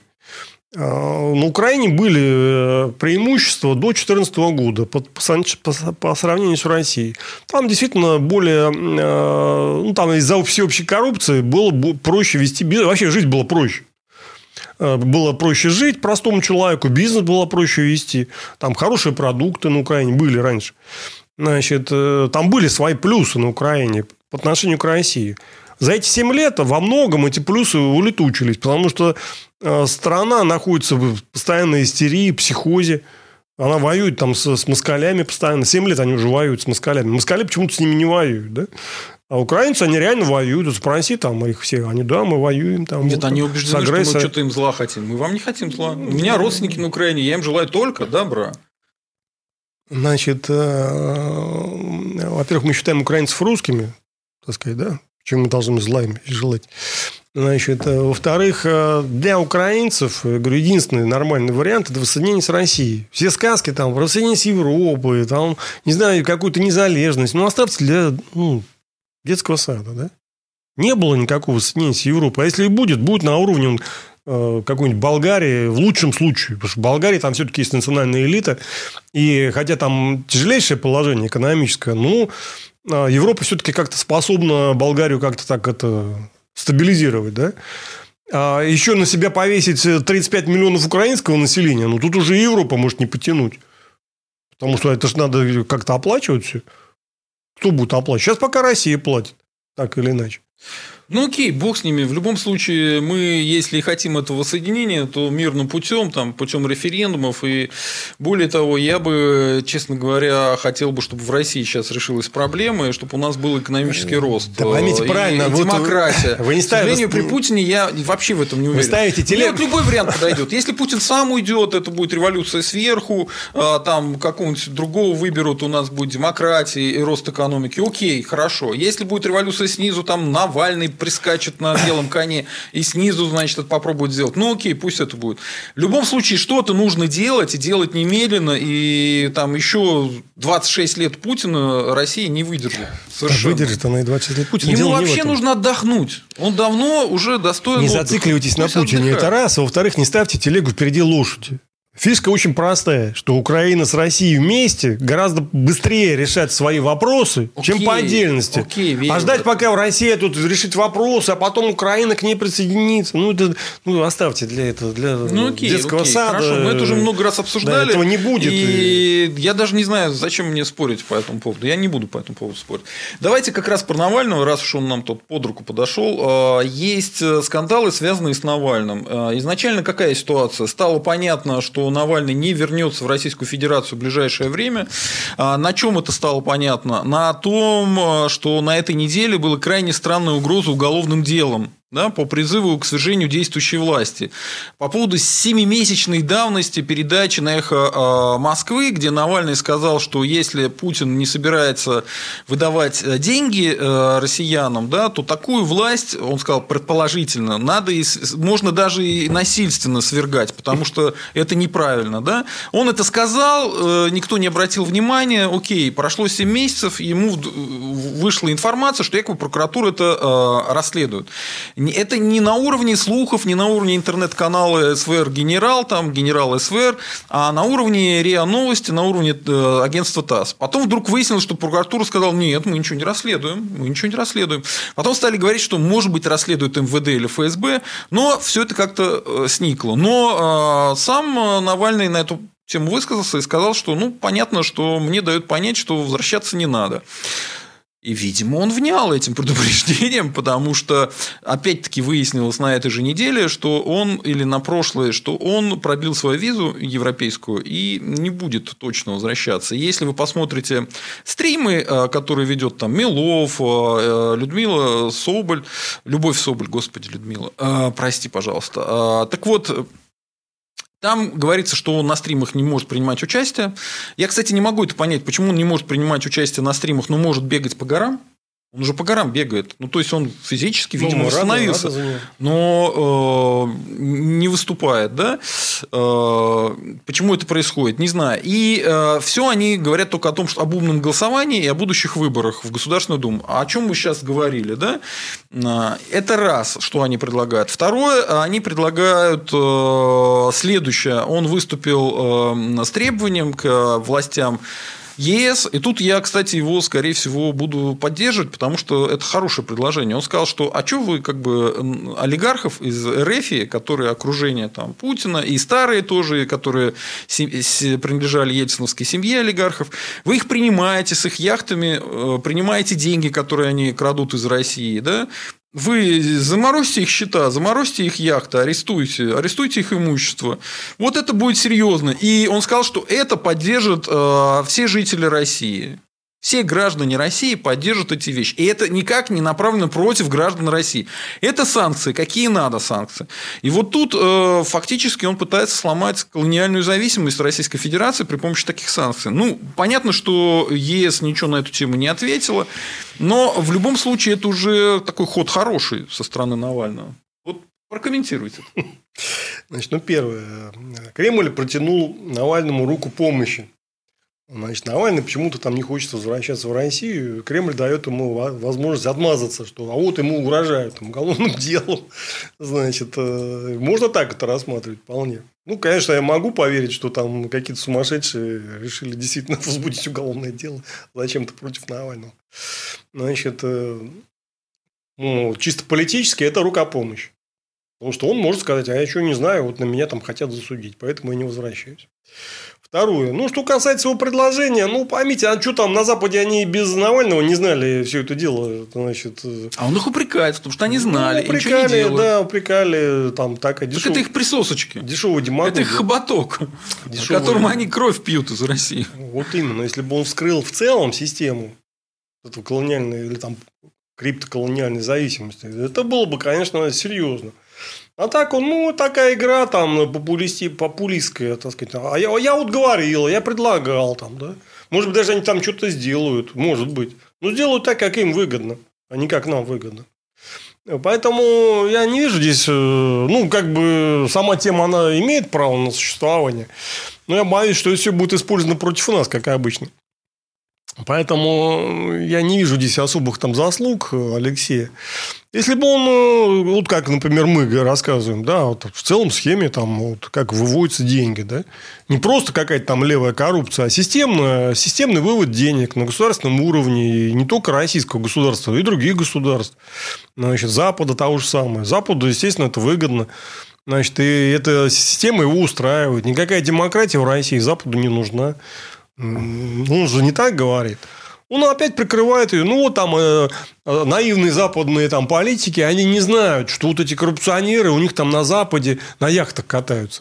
Ай-яй-яй-яй, я им расскажу, и они вот устыдятся и будут вот отбирать и яхты. Он предлагает ввести санкции против них. Они устыдятся и будут отбирать яхты у российских коррупционеров. А вы забываете, что в прошлый раз он предлагал какие-то санкции. Эти санкции приняли. Я не сомневаюсь. И в ЕС, и в США. Я же говорю, что могут принять какие-то санкции. Я же про это сказал. Ну, как бы... Это все будет использовано против нас. Не ради нас. А, если... а где тут наши интересы, если против олигархов примут санкции? Я что-то не понял. Если у Усманова арестуют яхту, я что, пострадаю, что ли? От этого? Может быть. Почему нет? Как? Ну, как? Каким-нибудь Каким образом? образом? Я не понимаю. Да, да простым образом. Как? Ну, объясните. Ну, он новую яхту будет покупать. Значит, еще больше украдет денег. Предположим. Или заработает. Кому как нравится. Значит, не так все просто. Надо смотреть в корень. А в корне мы видим, что Западу абсолютно не нужна демократия в России. И ничего для демократии, для этого никогда Запад не делал. Да? Ну, в начале девяностых было окно возможностей. Действительно, в России можно было много сделать в плане демократии. Кое-что сделали. Но потом вот, значит, окно закрылось. И после этого Запад устраивает та схема, которая сложилась за эти тридцать лет. Эта схема, она предусматривает перекачку значительных средств из России, значит, на Запад, прежде всего там, в Британию, ну, не только в Британию, другие страны тоже. И, значит, общая такая зависимость России от Запада. Да? Ну, Запад, он не единый, там идет борьба, и вокруг, на этом тоже там, это позволяет как-то там маневрировать, какую-то самостоятельность иметь России небольшую. Но э, это главное. А все остальное, там, коррупционеры, яхты, там, Усманов, ну, это, извините, мелкие детали, да? Ой, хорошо, ну, ладно, я похвалил Навального, давайте, как бы, э, с точки зрения критического реализма поговорим и о слабых местах Навального. Э, скандал очередной случился с Навальным, Кашиным и Олевским. Что случилось? Э, поясняю, на... Одно время распространяли информацию, это делал Саша Сотник, что, значит, якобы давала интервью Собчак и сказала о том, что, значит, Людмила Нарусова поругалась с матерью жены, жены Навального, с матерью Юлии Навальной, и там вышла информация, что якобы у Юлии Навальной есть какой-то там генерал эф эс бэшный, папа, который живет в Лондоне и все такое прочее. Потом выяснилось, выяснилось, что прям Собчак написала у себя, что она никогда такого интервью не давала, и что ее мама Людмила Нарусова ничего такого тоже не говорила, что все это туфта. Ну, окей, вот эта часть конструкции о том, что Навальный связан родственными связями с генералами эф эс бэ, она упала. Окей. Кашин на своем стриме начал говорить следующее, что у него есть информация, что у Юлии Навальной действительно был отчим, но он умер, а вот есть... Не, не отчим, а был отец родной, он умер, но есть отчим. И что кто-то из них, то ли отчим, то ли отец, как раз связан с эф эс бэ, и, может быть, генерал, и действительно с Лондоном, все это правда. Он ссылался на Олевского. По этому поводу Навальный через месяц показал прямо свидетельство о смерти отца Юлии Навальной, и которые подтверждали его слова, что у Юлии Навальной отец умер двадцать четыре года назад. И там все, все, кого там они находили в интернетах, там Борис Борисович какой-то Амбросимов, все это не имеет к, ним, к ней никакого отношения. Да? Ну, окей, Кашин говорит, что да, может быть, но там как бы был тесть, что типа от, отказывался приезжать к нему на день рождения, как раз вот в это время, когда был якобы день рождения у тестя, и на это ссылался Навальный. И что поэтому, вот, может быть, там не папа, а может быть, отчим, может быть, не отчим, может быть... Ну, кто-то из них, короче, все равно, может быть, генерал эф эс бэ, расскажите об этом.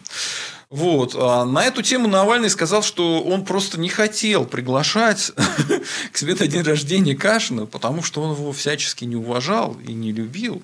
Вот. Кашин очень обиделся. Ну, не будем об этом. Короче говоря... Кашин вытащил в эфир Олевского. Олевский сказал, что да, действительно, вот он такую информацию якобы обдумывает. Он хотел задать эти вопросы Юлии Навальной, но его не допустили, и Навальному тоже задать вопросы не дали. После чего случилось что? Что дикий скандал, навальнисты очень сильно ругались на Кашина, Олевского вообще уволили из редакции, по-моему, «Радио Свобода», если я не ошибаюсь. Вот. Кашина обозвали, что он пропагандист, что он вместе с Марго Симонян раздувает какие-то идиотские слухи про Навального. Вот. Припомнили заодно, что Марина Певчих якобы, значит, эм и шесть и агент С, хотя никаких доказательств этому ни у кого нет. В общем, все это целиком там было в роликах издано, и довольно жесткий скандал. Вот такая история. Единственное, что я отсюда понимаю, это то, что тот, кто разбирается в родственниках Путина, да, ищет каких-то связей, там, кто, где, как, они могут быть отравлены, как Алексей Навальный, а если кто-то собирается разбираться в родственниках самого Навального, да, ну, могут себя за это уволить с радиостанции «Свобода». Вот такая у нас свобода слова получается. Как-то прокомментируйте. По-моему, это буря в стакане воды. Ну, во-первых, а в чем-то компромат? Ну, предположим, был бы... Кто там... Вот отец был этой... Отец Юлии Навального. Да, ну, выяснилось, был... что он умер двадцать четыре года ну, назад. Предположим, отец был генералом КГБ. И очень был генералом. Нет, он был обычным каким-то работником. Я говорю, предположим. Я же не говорю, что он там был. Okay. Значит, Просто, ну... чтобы Навальный на меня тоже не взъелся. Да нет, мы четко говорим, что в случае, если бы отец Юлии Навального был генералом КГБ, и отчим был тоже генералом КГБ, ну и что? Ну и что из этого? Что это, какой-то компромат? Он что, убийца какой-то там? Ну, генерал КГБ, мало ли у нас в России генералов КГБ в Советском Союзе полно. Он у Алиева был, это, у Ильхама. Отец тоже в КГБ. Председателем КГБ Азербайджана был. И ничего, живой, там, живет там в Лондоне, процветает. У меня сестра, по-моему, в Лондоне живет, у Ильхама.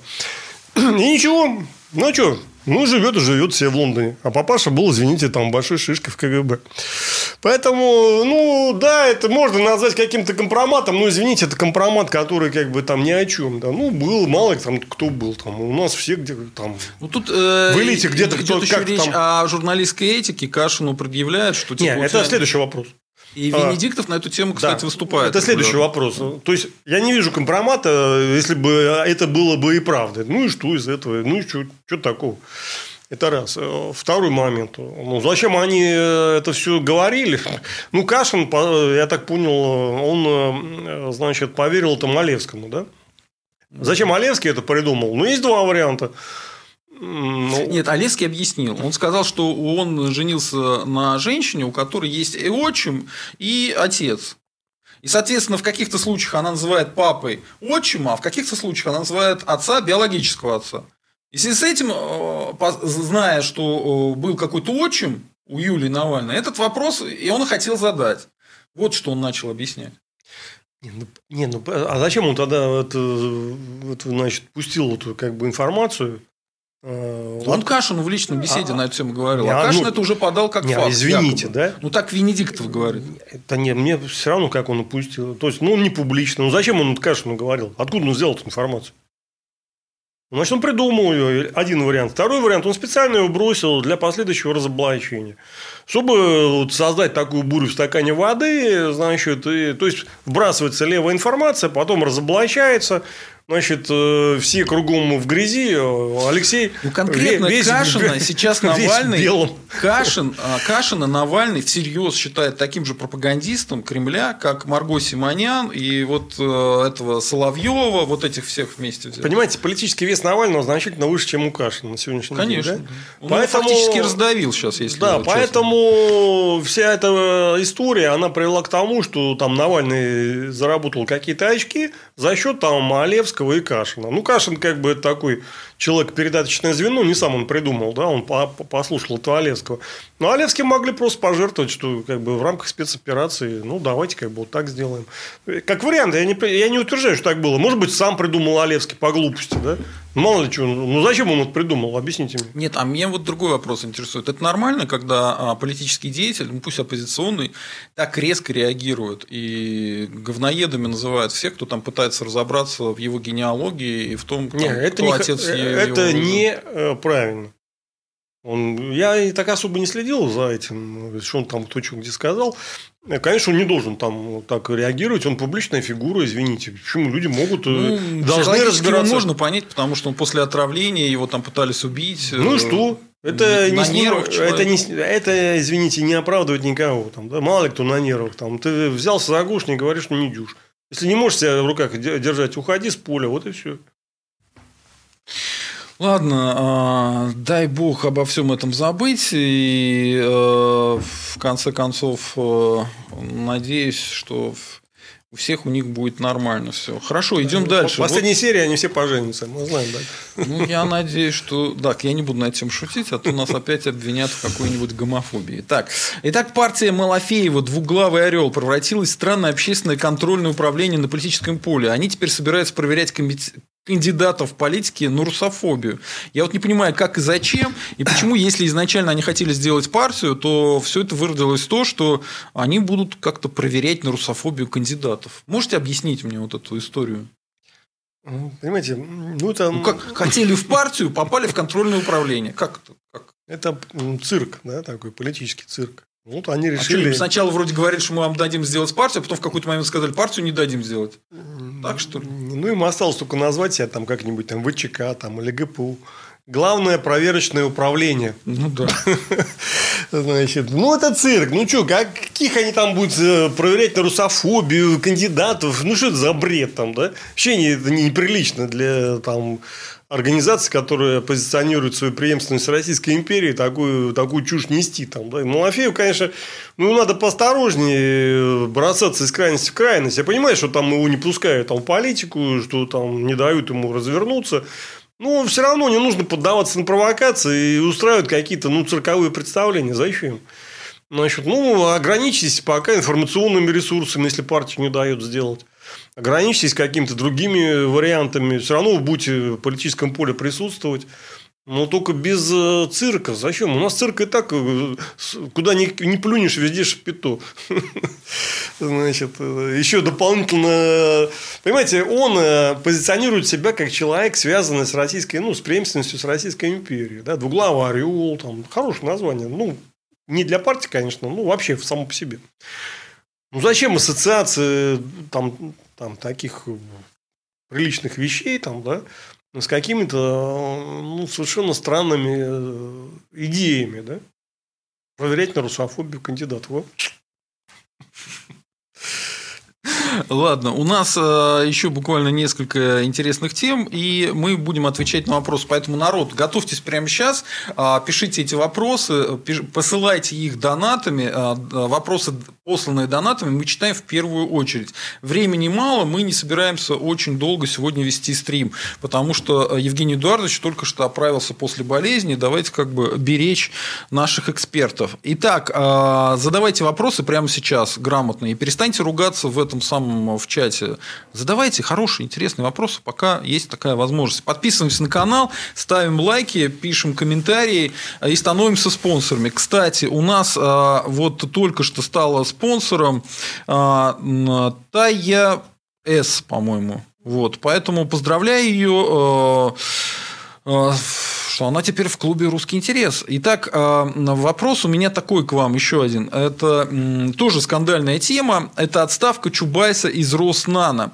Мы собираемся в понедельник обсудить на фактах и конкретных цифрах, что сделал, что успел наделать за это время Чубайс в Роснано. Но это в понедельник вечерком. Заходите на «Русский интерес», смотрите стрим на эту тему. А сейчас мы обсудим то, что он отставился, его отставили из Роснано. Люди начали потирать ручки, говорить, вот рыжего, значит, наказывают. Но быстро выяснилось, что Путин своих не бросает, и его тут же назначили на должность по международным связям. Как сказал Венедиктов, это нужно для того, чтобы наладить отношения с Демократической партией и конкретно с Байденом. И, как говорят некоторые другие эксперты, градус э, Чубайса понадобился России. И лично Путину.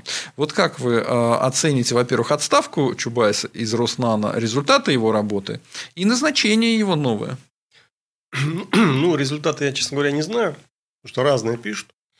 Чтобы так серьезно оценить, нужно, конечно, изучить там, достаточно много материалов по результатам работы нано. Ну, как-то особо они не особо заметны. Сказать, что они какие-то... Но они нано-результаты, понимаете? Сказать, что они блестящие, я точно не могу. Сказать, что их вообще нет, я тоже не могу. Но они что... нано, они просто очень маленькие. Ну, может быть, да. может быть. Нет, там есть две точки зрения на результаты работы. Или то, что они совсем провальные, и там просто потеряна куча денег. Там, да? Или там то, какой-то что... дефицит есть. Да, или или то, что они такие, как бы, не то не сё, значит, ну, вроде там... Если и потеряно, то не сильно много, а может, даже что-то и заработано. Ну, в общем, как бы две конкурирующих концепции.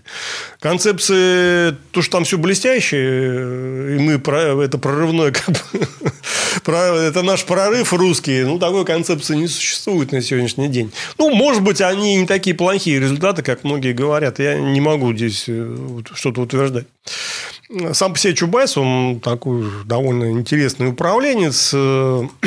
Он любился всегда говорить, денег у нас много, деньги у нас есть. Да, ну, скажем... У них есть. То, что они а делали в РАО ЕС, я абсолютно не поддерживал. Ну, как управленец, ну, да, он умеет там управлять, не спорю. Туда ли он идет, это вопрос. А вот сам, сам марш будет организован, да. То есть, люди будут маршировать, там, всем будут выдавать котелки, там, значит... Ну, вы же помните, там какое-то уголовное дело было против его не, зама? Ну, дело у нас полно всяких. Это, значит, опустим, да? Кто-то даже сидит. Ну, это, по-моему, по этой предыдущей работе еще. То есть, там вот это в РАО ЕС, я считаю, концептуально было неправильно принято решение, но он организовал его исполнение, да, так или иначе. Насколько хорошо, можно разбираться. В Роснано, ну, надо смотреть, не готов сказать. Единственное, могу сказать, что каких-то особых там прорывов там незаметно. Там у них есть отдельные какие-то проекты неплохие. Да, это есть. Но в целом, так вот, чтобы вот Роснано это такой вот прям вот... Навальный его сильно стремал. Он его э, издевался над ним, показывал, значит, какой-то телефон, который делал... Э, э, не, ридер, ну, там... ридер, ридер. Да, и что ридер, этот ридер не работает. Английский, кстати, ридер. Ну, он так и не работает. Значит... Там много разных проектов было, многие из них провалились, некоторые успешные там проекты. Успешно провалились? Нет, там есть успешные проекты. Ну, мы разберемся, потому что у нас придет финансовый аналитик, он нам расскажет, да. Что там по факту. То есть, как это в совокупности, там уже их очень много, этих проектов. Как угу. в совокупности все это как вот получилось, это надо смотреть, да, тот не готов сказать. Значит, что касается его новой должности, ну, поймите простую вещь. Чубайс... Ну, градус. Это очень высокий градус, да, для России. Чубайс – это человек, которого знают в Америке. Американцы работают с людьми, которых они знают. Ну, они знают, что это за люди, да, и как с ними вообще разговаривать. И Чубайс – один из таких людей, наверное, человек, которого лучше всего знают в Америке. То есть, он там заработал там, какой-то авторитет, какое-то доверие. И действительно, через него можно общаться с там, элитными кругами в Соединенных Штатах. Ну, прежде всего, демократической партии, потому что с ними у Кремля проблемы. С чем они связаны, тут надо разбираться. Они не обладают такой информацией. Поэтому то, что его поставили на такую должность, хотя тоже должность там специфическая. Он вроде бы как бы и на должности, но не госслужащий. Mm-hmm. То есть, под Чубайса еще и должность, значит, сделали. Достаточно высокую, кстати. Ему надо отчитываться, кстати. Он не под ограничениями госслужащего находится. То есть, он такой как бы, значит, сам по себе гуляет. Так что, сказать, что совсем его там загнобили никак нельзя. Он действительно выдвинут на какую-то авансцену. Ну, такую кулуарную, кулуарную. Там, значит, закулисную. Что он там и как будет делать? Ну, во-первых, зависит от того, кто победит в Штатах окончательно. Да, да если... Байден победит, уже понятно. Ну, подождем, да? Чего торопиться? Значит, если победит Байден, то Чубайс рассматривается как человек, который сможет с этим демократическим истеблишментом, догов... ну, по крайней мере, попытаться договориться, потому что они его реально знают. Почему у него высокий градус? Потому что его знают там. К нему ну, градус давали, вот и знают. Да. А у других такого градуса нету. Их не знают. И знать не хотят, честно говоря. Вот по поводу Байдена я вот хочу сказать. Народ. Это какой-то ужас. Мне посылают добрые русские люди постоянно ролики про э, то, что у Трампа не все потеряно. Значит, все, кто живут в Штатах и все, кто стримит, они все бросили все свои дела, все свои стримы. И стримят только по поводу того, что Трамп победит, Трамп обязательно победит. И во мне прям борется вот социолог и маркетолог. Вот если бы я был только маркетолог, я бы подумал, блин, ну раз они на этом зарабатывают, раз они привлекают такую аудиторию, там сотни тысяч людей, просмотры, миллионы. Ну хотят как бы русские люди, чтобы победил победил Трамп, да? Поэтому смотрят эти все ролики. Напиши просто: Трамп победил, ложь там Байдена. Ну, прибегают кучу народу. Но я же, кроме этого, и социолог. Социолог, стремящийся к правде, к реальности. И социолог мне говорит, нашёпствует, значит, мне справа, что не надо, не занимайся этим. Победил Байден, ничего не сделаешь. Лучше сейчас будь правду говори, а эти все ребята, которые вам сейчас ролики пишут, что Трамп победил, они буквально через месяц они будут сидеть у разбитого корыта. Либо, как Валерий Соловей, будут говорить, что да, были обстоятельства, но они изменились. Все. Ну, я бы не стал бы сейчас подписываться под тем, что победил окончательно Байден. Шансы какие-то остаются у Трампа. Ну, их, конечно, немного, прям скажем. Ну, поживем, увидим, не будем торопиться. А что нам торопиться? Честно говоря, симпатии у меня тоже больше к Трампу. По многим, значит, показателям. Но он ничего же русским... Это другой вопрос. Я говорю чисто... И русским ничем не помог. Нет, он ну... вообще дружил-то с Путиным хотел. Он хотел дружить конкретно с Путиным. Нам-то он чего? Нет. У него была дружба с псковичкой Оксаной Федоровой. Поэтому чисто по-землячески я как бы к нему с симпатией отношусь. И, скорее всего, он реально выиграл эти выборы. Скорее всего, то, что он говорит, оно более-менее соответствует действительности. Но шансов доказать это у него немного, прям скажем. Ну, в любом случае, подождем, не так долго ждать осталось. Ну да, да. Хорошо. Итак, я провел стрим по поводу занижения зарплат в Российской Федерации. И там мне начали писать, в том числе и с угрозами, типа, а при чем тут губернаторы, как губернаторы могут занижать зарплаты. Я там рассказал следующий случай о том, что... Основываясь на данных реальных о том, что иностранная компания проводит сборочный бизнес, да, то есть собирают автомобили, и они повышают на своем заводе после забастовки зарплаты там, с двадцати пяти тысяч до пятидесяти. И когда они это решение приняли, вызывает губернатор и говорит, что вы не делаете это, потому что у нас медианная зарплата ниже, если вы это сделаете, у нас из всех оборонки, изо всех предприятий люди вообще во-первых, к вам повалится, во-вторых, у меня там показатели изменятся, а я не могу сделать такую медианную на все в своей области. Да? Вы, как губернатор, объясните механизм того, как это работает. Почему фактически государственная власть, ну, на уровне губернаторов, старается сделать так, чтобы зарплаты не повышались выше медианного уровня этой области. Вот как это работает? Объясните. В мое время этого не было ничего. Значит, сейчас как? Почему губернаторы заинтересованы именно действительно в определенном сдерживании роста зарплаты? Почему? Потому что зарплата сейчас ряда, ну не ряда основных бюджетников, которые у них, так сказать, на, прокормля... на бюджете висят там, да, это учителя, врачи, они привязаны к медианной вот этой зарплате. Угу. Ну, я считаю, там, там детали сейчас не знаю, потому что как бы, ну, не изучал там, да, не знаю. Ну, смысл в том, что это привязано к средней по области зарплаты. Поэтому при повышении зарплаты они должны подтягивать и зарплату вот этих врачей и учителей. Mm-hmm. И... А, бюджетников. Ну, вот. А у них бюджета-то нету. Ну, у них дефицит у всех бюджета, все в долгах, как в шелках, так сказать. Естественно, им невыгодно, если будет расти средняя зарплата.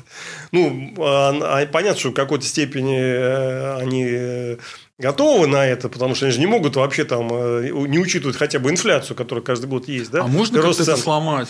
Не привязывать их к медианной зарплате? Это законом все введено. То есть никак. Никак это ты не сделаешь, да. Ну, то есть, получается, народ, то, что маленькие зарплаты в Российской Федерации, это сделано вот этим законом, который ну, не совсем так. Приближает, это... приближает зарплату бюджетников к медианным зарплатам в области. Это касается только отдельных предприятий, у которых действительно... Вот где русских-то обдирают, смотрите. Это касается только отдельных предприятий, у которых действительно зарплата сильно отличается от других предприятий. И второй стимул, значит, как-то так просить, не сильно повышать, это действительно... дефицит кадров, потому что если все кадры побегут на одно, на одно-два предприятия, то на остальные они взводят, скажут, ну, а случай кадры... Их а пере... что, они бы не поднять зарплату? А, потому что они вылетят с рынка. Какой рынок у военных? У них никакого рынка вообще нет. Ну, как нету? Как государство заплатит, так и есть. Нет, ну, причем тут военка? Полно всяких других бизнесов. Если где-то там большая зарплата, люди стремятся туда. Все остальные бизнесы страдают. Они ходят и говорят, слушайте, ну, скажи, сделайте что-нибудь, да? У нас все лучшие работники разбегаются. Как бы, да? Все... А вы считаете это справедливым? Мне кажется, это издевательство. Я не считаю, народу. Я, я не считаю это справедливым. Я просто вам говорю, какие существуют я стимулы. стимулы. Я еще не знаю, что каждый губернатор будет там вызывать и требует снизить зарплату. Я знаю, что такие случаи есть. Но говорить, что сто процентов губернаторов, там, они что-то там кого-то там заставляют снижать, я бы не стал. Я не думаю, что так все делают. Ну, я думаю, что такое, да, практика, наверное, существует, скорее всего. Я, по крайней мере, слышал, что есть такие случаи. И понятно, почему происходит. Ну, видимо, по, по, исходя из этой ситуации. Ну, сказать, что все сто процентов везде так делают, ну, я бы не стал так говорить. Я, я даже думаю, что так не делают все. А как, как побороть эту систему? Вы можете предложение какое-то сделать? Это надо, разби... это надо разбираться. То есть, отменить этот закон или что? Ну, может быть, да, и так. Надо, ну, надо разобраться, надо проанализировать ситуацию, посмотреть закон, что там конкретно написано, посмотреть, почему... Нет, вы... Просто смотрите, получается издевательство. Закон этот, видимо, принят для того, чтобы бюджетники не получали меньше, чем в среднем по области. Ну, да. А этот закон же используется для того, чтобы никто не поднимался выше определенного уровня. И, и никто, не, ну, как бы никто не получает ну, больше. Это, вот это, это касается небольшой, небольшой части трудящихся, которые работают на высокоэффективных производствах, где вот по каким-то причинам люди могут платить больше и хотят платить больше. Таких предприятий не так много. Разобраться с этим можно на сессии, там, проанализировать все обстоятельства, и, там, скорректировать. В принципе, в основном это связано с дефицитами региональных бюджетов. Там, где дефицита нету, ну, в принципе, там, начальник губернатору, в принципе, по барабану. Да? Ну, поднимут и поднимут, да и черт с ними. Так, ну вот у нас Гзак прислал сорок рублей, спасибо, и чудесного котеночка, который нам тут всякие показывает неприличности. Хорошо, а, не, нажимаем на знак доллара и присылаем нам что-то. Так, ну, а, давайте отвечаем на вопрос тогда. И будем заканчивать, потому что все-таки мы хотим сегодня побыстрее, побыстрее всю эту историю закончить. Так, ЛГБТ, это мы не будем читать. Так, гомофобы, гомофобы. вэ пятьсот пятьдесят пять. Вообще-то ограничитель пять процентов мошенничества чистой воды. Я уже, честно говоря, даже не понимаю, что за пять процентов.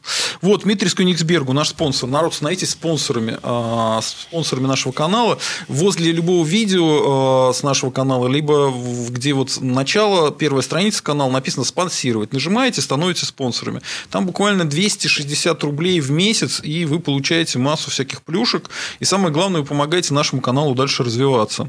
Так вот, вопрос от нашего спонсора Дмитрия Скюниксбергу. Вопрос к ведущему и гостю. Как относитесь к политическим перспективам Юнимана? Ну, мы, по-моему, это обсуждали, да? Да. Да. Ну, они есть, так скажем, на сегодняшний день, пока там, Кремль еще не, не решился разыграть русскую карту, эти перспективы довольно ограничены. Но они есть, да, можно что-то делать. вэ пятьсот пятьдесят пять. А Григорьев разве правый? Да, он правый. Он приходил на наш канал до того момента, как стал меня обвинять в экстремизме, да, и не хочет за это извиняться до сих пор. Ну, он был...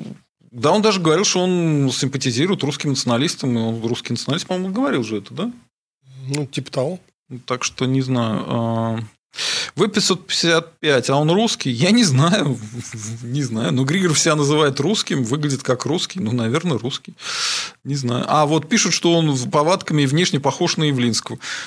Ну, все на кого-то похожи, не знаю. Ничего не могу сказать. У меня нет никакой информации о его родственных связях с Явлинским. У вас есть? Нет. И у меня нет. Так. Дмитрий Скюниксбергу, наш спонсор. Все-таки какая у нас веселая демократия, где главный вопрос, дадут или не дадут процент? А, ну вот это по политике, я так понял. Нет, ну дело в том, что, извините, а он в Соединенных Штатах какая демократия? Я тут прослушал речь Трампа.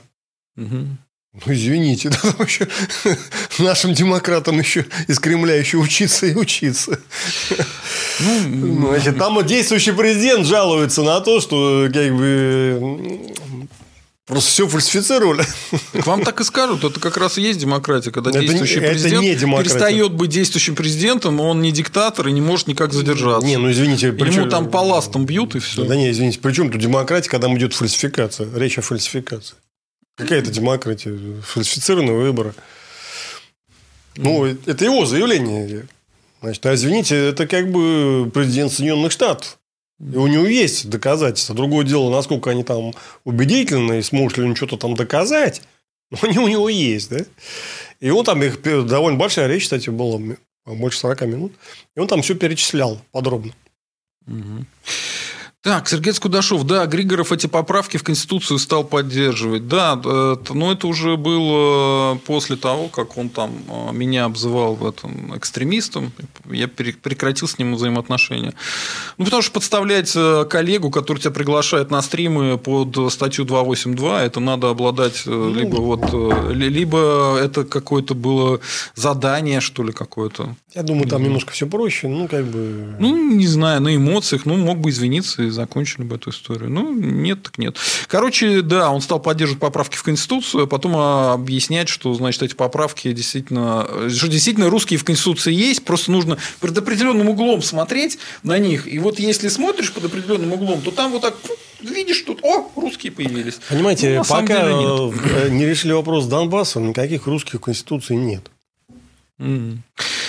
Чип Раша ЛТД. Вопрос гостю. Если господин Михайлов считает себя русским патриотом, как он мог раньше работать с ЛДПР, ядром и администрацией президента? Разве не это презирает Игорь Стрелков?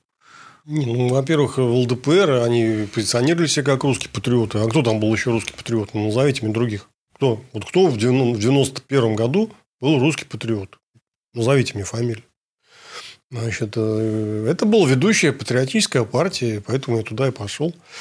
Ну, ВЕР у нас, это я пришел в девяносто девятом году. Да туда губернаторов загоняли насильно, вот и все. Ну, это тоже было. Говорили, что мы тебе трансферты будем задерживать, например. Пожалуйста. Нет, ну они это мне не говорили, дело в другом. Я, в принципе, об этом, у нас был стрим, мы это подробно обсуждали. Там несколько причин было, почему пошел в ВЕР. Ну, в девяносто девятом году это было единство, это было на волне вот этой чеченской войны второй. Ну, и как бы я не видел никаких противоречий. Да, даже я тогда Путина поддерживал. Нет, а что было не поддержать? На фоне, извините, Бориса Николаевича как бы был шаг вперед. Я, правда, за него не голосовал даже тогда, ну, неважно. Значит, потом это служба. Я же как бы вот в администрацию меня взяли на работу, я пошел. Там, понятно, что далеко не все то, что там делала администрация, я поддерживал. Но это я и не был на политической работе. Это была чисто вот как бы госслужба, да? Там, я там не занимался политикой. Пишут, что Медведев начал предвыборную гонку. Это по поводу его заявления о мигрантах, о том, что надо с этим завязывать и так далее. Ну, сильное заявление. Молодец. Зарядович, молодец. Так держать. Вот тут Сергей Скудашов меня поддерживает, что действительно в московском метро, когда бывает человек, то видит в основном преимущественно русских. Да. Так. Так. Митрис Кёнигсбергу. Интересно, сколько процентов дадут Ведмеду? шестьдесят или семьдесят? А что, самый любимый народом персонаж? Ну, имеется в виду, на каких выборах? Президентских? Президентских у него мало на сегодняшний день шансов. Но если он будет, поэтому же, как бы, если он разыграет русскую карту, то шансы могут появиться. Но он как бы не любитель русской карты. Ну, извините, власть дороже. То есть, Париж стоит Месса. Москва стоит русских. Кремль стоит русских, да? Так, Иннервин. В Америке тоже белые недавно были большинством. Такие вещи быстро меняются, если ведется соответствующая политика. Ну, не быстро. А в Америке белых не было больше восемьдесят пять процентов населения. А в, Нет, оно в было. РФ мы разбирали. Ну, может, и было когда-то а очень было давно. Это было в пятидесятые годы. А, ну, сейчас, смотрите, прошло пятьдесят, сколько? семьдесят лет, да? Ну, там, шестьдесят-семьдесят лет. Это довольно большой период. И, и потом в Америку, ну, туда ломятся все. А в Россию не так уж... Россия не такая привлекательная страна, даже по климату. Это сдерживает миграцию очень сильно, на самом деле. Холодно. Ну, да. Холодно. И так. холодно, и там ну, Америка реально страна была в свое время Слушайте, процветающая. Ну, вот еще до того, как э, начался вот этот коронавирус, и начали массово там, терять работу мигранты и уезжать, они э, тоже жаловались, что из-за изменения курса рубля ну, да, они... они тоже начали сваливать. Ну, То есть, им выгоднее в другие места ездить. Ну, welcome, пусть едут. Так, а Сергей Скудашов. В смысле Медведев предвыборной гонки? У нас же ВВП обнуленный. Хороший вопрос. Нет, поймите, мы не знаем, что реально будет. Шансы Дмитрия Анатольевича небольшие, но есть. Как бы, особенно, если на него сделают ставку, ну, по каким-то своим там кремлевским или около кремлевским, или за кремлевским раскладам, они там придут к выводу, что надо вот Дмитрий Анатольевич, да, и они будут его протаскивать. Тяжело, сложно, но можно. Но можно. Вася Пупкин, нас хотят заменить на новиопов толерантных. Новиопов столько нету, поймите. Новиопов, ну, новиопов, действительно, новиопов где-то около трех процентов максимум. Если это... по всем сусекам наскрести, и то, мне кажется, меньше. Новиоп – это штучный товар. А русских больше восемьдесят пять процентов. Ну, как вы этот процента три растянете? У вас не получится. Просто невозможно физически. Так. А... Так, караваями из дерьма это мы не будем. Так, это тоже непонятный вопрос. Агент Госдепа США. Россия – колония Европы. Окурок, все награбленное давно вывез в Европу, и там же вся его и корешей семье, замки, бизнес. Зачем украинцам соединяться с рабами?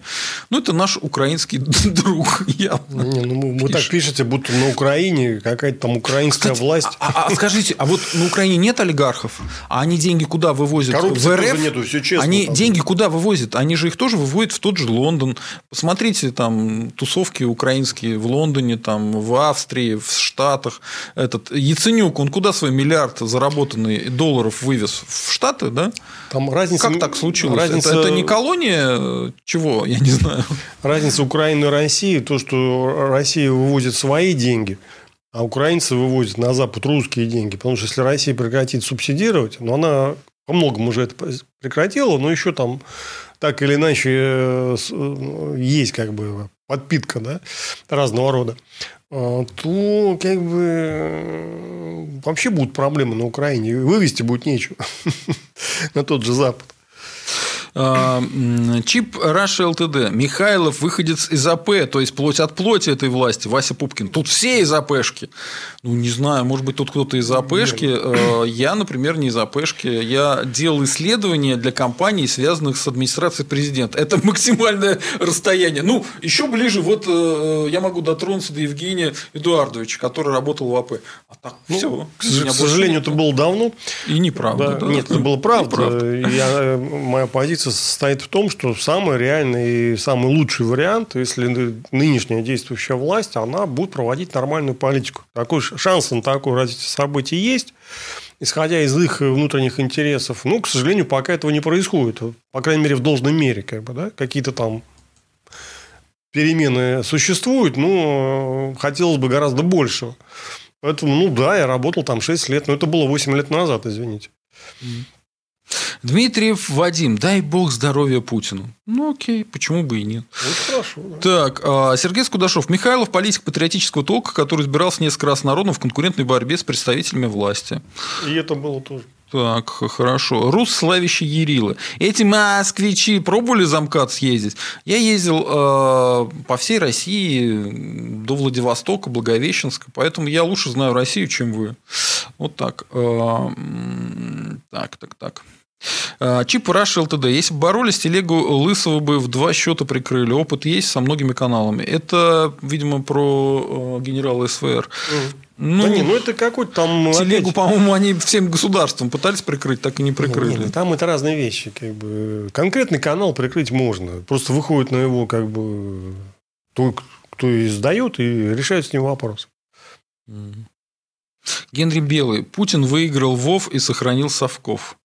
Ну да, он лично выиграл Великую Отечественную войну. А что он греко-персидские войны выиграл? Вот мы Александра да, Македонского да. слышали? Нет, нет, ну была же история, когда он говорил про печенегов и кого там. Кого-то он там победил, печенегов и этих. А, не, не будем как бы ерундой заниматься. Понятно, да, не будем, давайте идем дальше. Так. Так, Жирик. Так, Татьяна Михайлова. Михайлов наш бывший губернатор. Я и Пскова. Спросите, он не забыл нас? Нет, я не забыл. Но... Даже я же делал две попытки вернуться в псковскую политику в две тысячи шестнадцатом году, когда я, ну, там, правда, в таком извращенном варианте, но я все-таки принял участие в выборах собрания. Угу. Ну, правда, это было слишком уже поздновато. У меня просто мало времени было. И я не прошел, но получил свои там десять процентов, что не так плохо для той ситуации. Ну, не получилось, да? А в две тысячи семнадцатом году в очередной раз завернули список на выборах в Псковскую городскую думу, где я там возглавлял список, и уже был выдвинут партия пенсионеров, и я думаю, мы там далеко бы взяли пять процентов. Ну, а через администрацию они, значит, местные власти что-то там испугались, не пойму чего, и развернули, как бы, да, отозвали мое выдвижение. Поэтому вот два раза я пытался, но не получилось там вернуться в псковскую политику. Не хотят. Ну, мне кажется, это было связано с человеком, от которого и Кашин пострадал. Это э, ну, Андрей, да, Турчаков. Да, Андрей Турчаков, я... по-моему, лично против вас выступал. Ну, как-то вы ему мешали, как бывший представитель местной элиты региональной, довольно сильный, да, со своими связями. Ну, сейчас же Турчак пошел на повышение, поэтому, там, может быть, там что-то изменилось? Нет? Там все сложнее. Ну, с Андреем у меня были неплохие отношения. Ну, там иногда его там и критиковал их там действия. Ну, в целом, как-то никакой такой политической борьбы у меня с ним не было. Значит, ну, получилось, что разошлись интересы, потому что мне надо было как-то поучаствовать в региональной политике, а он, естественно, этого не особо хотел. Ну, и потом, когда мы там начали кампанию, начиная там, мы начали от партии «Родина» тогда, и мы так довольно жестко прошлись по всем, значит, значит, уязвимым местам власти. И, конечно, мы... на ферме, по всему. Ну, этому, да. Там не в этом дело, ну, неважно, в общем... Начали с места в карьер. Ему, конечно, это там сильно не понравилось, и он тогда как бы вот начал там принимать меры. Ну, на мой взгляд, чрезмерно. Ну, то, что было, то было. Сейчас там другой расклад. Он ушел из региона, но он частично только ушел. Сейчас будут выборы в законодательное собрание, а ему нужно переизбраться. Потому что, чтобы остаться зам председателя Совета Федерации, ему нужно избраться, и он желает избраться от Пскова опять. Поэтому ему нужно будет как-то так вот выиграть выборы. А раз он участвует в выборах лично, да, ему нужно выбрать, ну, как бы так вот, с барабанами, с флейтами, значит, с литаврами. И если я буду опять участвовать, то опять буду ему мешать набирать проценты, там, какие-то там успехи достигать. Он же отвечает за все выборы в стране. Если он, а если он сам лично пойдет, и там он получит что-то не очень. А если... что бы ему в Питере не пойти, откуда он? Ну, зачем ему в Питер идти, когда от Пскова гораздо почетнее, как бы, да, для него. Он был там губернатором. И, естественно, ему выгодно для его там авторитета переизбраться, там, выиграть эти выборы с хорошим результатом. И любые препятствия для него – это как бы вот проблема. Поэтому, конечно, он будет заранее защищать там всю площадку. Ну, я не знаю, сейчас я думаю над тем, как-то там попытаться там что-то сделать или нет. Ну, пока не, не, решение не принял, но расклад уже понятен. Да? Конечно, ему будет мое присутствие там совершенно не нужно. Алексей прислал четыреста пятьдесят рублей. Спасибо за донат. Добрый вечер, опоздал к началу. Не обсуждали самую курьезную новость недели, как Соловьев бесплатно пропиарил Дмитрия Евгеньевича Голковского? Евгению Эдуардовичу скорейшего выздоровления. Спасибо. Нет, мы не обсуждали, но это... Я там где-то, по-моему, писал, там на Фейсбуке, по-моему. Значит, был там такой момент, достаточно смешной. Ну, как бы... Да, небольшой пиарчик от Соловьева был. Ну, вы не будете это объяснять, что там было? Ну, я могу там вкратце... Давайте, вы не давайте. Смотрели, что ли? Это? Я смотрел, просто я не хочу. Да, абсолютно. Значит, там... Речь... Я считаю, что это карма. Вот и все. Речь очень простая. Значит, есть такой тактильный диктант, куда вносятся разные там тексты. И в этот тактильный диктант попал текст Глуховского. Есть такой писатель, фантаст, да, да. Глуховский. Ну, и Соловьев, там, Глуховский... Он в метро что-то... Ну, да, там, написал, вот играет с компьютерным метро, там, в общем, достаточно известный такой в узких кругах, этот Глуховский. Значит, и он где-то что-то высказался про политику. И Соловьев это все, значит, каким-то боком он увидел и разразился там тирадой, что вот там такой негодяй из Глуховский. Голковский начал. Нет, нет, там не так. Он начал с, глух... с Глуховского, что вот попал в тактильный диктант Глуховский, значит, вообще непонятно, за какие заслуги. Нет, по-моему, он сразу начал говорить, что попал в диктант Голковский, а потом ему сказали, что я перепутал, что это не Голковский, а Глуховский попал. Ну, это а потом при... он залез в Википедию и начал и Голковского тоже поливать дерьмом, а потом вроде бы якобы он про себя текст Голковского Лондонского нашел. Значит, это я уже не видел, поэтому это, врать в принципе, не, не важно, да, детали, как там mm-hmm. получилось. Смысл такой, что был тотальный диктант с Глуховским. Он зацепился за это, уж не помню, как да, он там да, сказал. Он перепутал его да, с этим. Он действительно перепутал его с Глуховским, значит, открыл Википедию, и всплыл текст девятого года, по-моему, на тему закрытия передачи Соловьева к барьеру. И он этот текст зачитал, где там достаточно нелицеприятно было о нем. Хотя не совсем нелицеприятно, но нелицеприятно. Значит, было высказывание, и, значит, вот Соловьев долго там возмущался Глуховским, Голковским и еще телеграм-каналом. Конечно, там «Будущее России», что-то такое, да? Телеграм-канал, я вот, это, вот этот момент я не видел. А, потому что он, он я взял... просто стараюсь не комментировать ничего, связанного с Голковским. Поэтому... Он взял этот текст на телеграм-канале на этом «Будущее России». И он одновременно, значит, там... так сказать, выругался и по отношению к Глуховскому, и к Голковскому, и этому телеграм-каналу, и нашел этот, там Куприянов какой-то, значит, ведет этот канал, и он его тоже нашел, где он там работал, и по нему, значит, прошелся. То есть, сделал такую бесплатную рекламу всем, в принципе, означенным лицам. Ну, если вы любите такую рекламу, welcome. Понимаете, welcome to Соловьев. Любое сообщение, кроме некролога, является рекламой. Ну, и как Дмитрий Евгеньевич рад этой рекламе? Я не знаю, но я думаю, рад о чем. Ну, хорошо. Да. Его рекламируют на федеральном канале. А Чудесно. Там не федеральный канал был. По-моему, это какой-то YouTube-канал. А, ну, может быть. Соловьев. Может быть. А, идем дальше. Дмитрий Ски. Зачем русским новая труба газа немцам? Сырье самим пригодится. Торговать сырьем – это тупизм. Ну, во многом это правда, но у нас нет промышленной политики, поэтому куда вы сейчас этот газ будете везти? Хотя, вот тоже тут есть ответ очень быстрый. Газ сейчас можно везти хотя бы местным жителям. Да? Даже не все районы в Подмосковье обеспечены газом. Поэтому вы во многом правы, да? Но, Евгений Эдуардович, ваше мнение? Значит, там много нюансов. Конечно, абсолютно недостаточна переработка газа в России. Да? Этим давно было надо озаботиться. Да, кое-что сделано, но абсолютно недостаточно сделано. Конечно, это не так просто. Потому что, если, скажем, работать на зарубежные рынки, то там нас будут как бы какой-то алюминий там наш душить. Как бы, да, там, это не так просто пробиться на чужие рынки. Проще продать сырье. Это гораздо проще, на порядке проще, чем продать какую-то там продукцию более высоких переделов. Но этим надо было, над этим надо было работать. И надо было гораздо больше сделать, чем, чем то, что сделано. Не сделали это специально, именно потому, что не хотят развивать Россию слишком быстро. То есть, да, какой-то уровень развития допускается.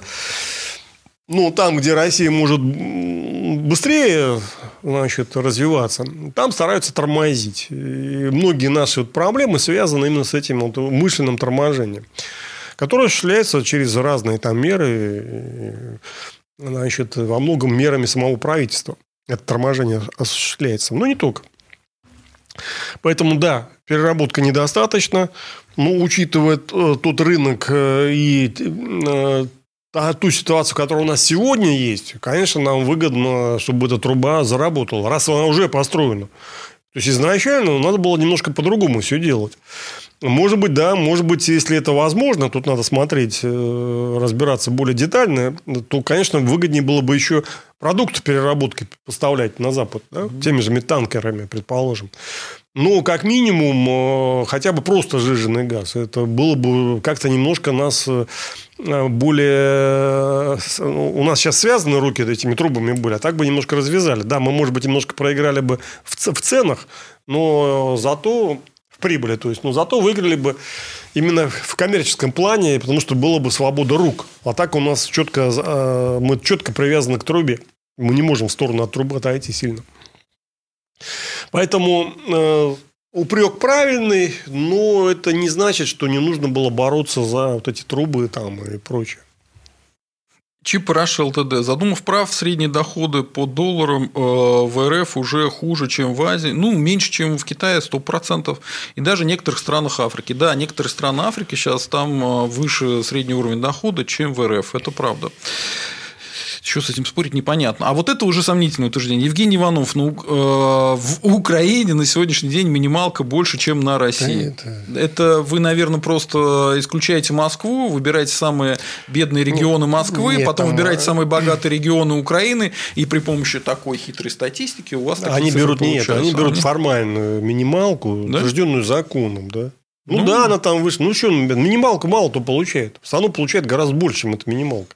Mm-hmm. Надо смотреть среднюю зарплату, медианную, среднюю, там, прибыль смотреть у самозанятых. Тогда будет понятно, какой уровень доходов. А вы берете там один показатель такой формализованный, ну, минимальная зарплата. Они там один год сделали выше. Ну, что из этого? В целом, все равно Украина беднее, чем Россия. Гзак, скандалов вам не хватает, Сергей, на канале. Умные информативные разговоры много лайков не наберут. Ну, извините, я что могу делаю, пожалуйста. Сегодня даже было это название в стриме скандала. Мы действительно обсудили эти скандалы. Но мы их обсудили умно и информативно, в нашем стиле. Вы понимаете, скандальных ресурсов выше крыши. Пусть у нас будет меньше лайков и просмотров, но где-то должен быть какой-то скучный, разумный ресурс. Таких не хватает. Они есть, да, но их мало. Яра-яра. Снесите крепостной капитал феодализм, повесьте всех, кто замешан в вывозе награбленного на Запад, и украинцы сами потянутся к России. Но Россия не Украина, изменений без паруса России не видать. Вы поймите простую вещь, что вместе решить наши проблемы проще, чем по отдельности. По отдельности нас будут стравливать. Мы кучу сил и средств будем тратить на войну друг с другом. Я уж не говорю про сколько там народу погибнет при этом. Да? Mm-hmm. Нас уже стравили, мы уже в конфликте. Вот уже, пожалуйста, отлично, развивайтесь, Россия и Украина. Значит, глядя друг на друга там, из да, соседних окопов. И там, военный да? бюджет увеличиваете друг против друга. Да? Вот это все. И, кстати, странная новость была, слышали, да, что э, через Белгородскую область три вооруженных, значит, украинца пытались прорваться на территорию России, одного хлопнули. Вот это уже что-то. ДРГ, что ли, прорываются сюда?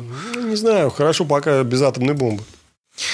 Это точно. А Татьяна Михайлова, верните Михайлова к нам в Псков. Хотим жить хорошо, у него опыт. Не, ну я не против там, помочь Пскову там, на, на любой какой-то разумной позиции, ну, пока, пока не получается. Да? Поручик, осуждая экстремизм и призывы к смене власти. Мы тоже. Так, Дмитрий Скенисберг. О, вот красные потянулись, не хватает бабок из отрядов Путина. Ну, есть, уже есть, есть. Так, а Евгений Иванов, ваш реконструктор на Рой ТВ сказал, что если бы не армия РФ, им давно было бы, э, ну, мат, а, о каком объединении вы грезите, черти? В смысле, это одно с другим как связано? Я вот не очень понимаю, как война связана с объединением через референдум. Значит, добровольно. Там дело не в военном завоевании Украины, а в интересе самих украинцев. Вот что вот реально, вот какой в чем их реальный интерес украинцев и самой Украины, ну, как объединение украинцев. Можно отделить там униатов, там, да, у них есть особенности, но да и то. Чисто экономически они точно так же заинтересованы, как все остальные, в объединении с Россией. А остальным украинцам это вообще не без проблем, как бы. То есть, вот это объединение для них не составит никакой проблемы. В чем вот проблема украинцев объединиться с Россией? Объясните мне. Что вот, что вот русские будут им там... Вот как они будут их мучить, объясните, да? Как они в Советском Союзе мучили украинцев? Как вот? Что они делали? Ну, были общие там проблемы, для всех общие. Для... Точно так же даже на Украине было посвободнее, чем и в России, если так ну, разобраться. Жили-то они лучше, да. И жили они получше. Ну, и вот а, как кстати, вот... отсюда появилась иллюзия украинцев, что они без России будут жить еще лучше. Ну, да. Что типа, мы их грабим. грабим. Значит, реальный интерес экономический, коренной интерес в объединении, потому что будет более масштаб, масштаб экономики увеличится, восстановятся частично утраченные народохозяйственные связи, и нету никаких реальных проблем между украинцами и русскими, которых искусственно вот только их создают, там всякие войны там создают, там и пропаганды накачивают. А реально чего? Ну, вот украинка берет, выходит замуж за русского. Ну, что, вот какая у нее национальная проблема? Вот армянка за азербайджанца выйдет, у нее будут национальные проблемы. Будут. Я даже знаю детей таких. Нет, они есть, такие браки есть в Советском Союзе. Ну, кстати, они с проблемами, да. В Советском Союзе их... Кстати, интересно, что они обвиняют в своих проблемах русских. Ну, это пропаганда. Значит, mm-hmm. реально таких браков было довольно много в советский период. Ну, сейчас их нету почти. Конечно, нет. В России, да, это возможно. В России азербайджанец может жениться на, украин... на армянке, а армянка может выйти... Армянин может жениться там, на азербайджанке. Ну, с проблемами, ну, могут, но там да. между собой... Извините, у них ничего нету, да? А там мне ненависть как бы тридцать лет уже культивируется. Значит, в России, у России и Украины такой проблемы пока нету, и вряд ли она будет. Там, ну, вот униатов, да, галичан, я могу понять, там есть религиозный фактор, там история... Да, они пусть не присоединяются, пусть живут отдельно. Да, история своя есть какая-то, там как-то можно о чем-то говорить. Ну, основная часть Украины, ну, какие проблемы? Это и сейчас эти браки все постоянно заключаются. Никакой проблемы в этом никто не видит. Угу. Ну, идем дальше. А, так, Геннадий Огарев. России нужен русский Пиночет, Франко, развешивать жулье на фонарях и подготовить к богатой жизни, вернув награбленное. Я вот не сторонник развешивания по фонарям, но вернуть награбленное хорошо было бы, да. Так. А, а... Пойдем дальше. Мундиаль две тысячи восемнадцать, Раша. Европа – это враг номер один, и Навальный лишь говорит то, что назрело в народе. А Моль – ставленник Европы. Думаете, украинцы простят россиянам русский мир и море крови и покалеченных судеб?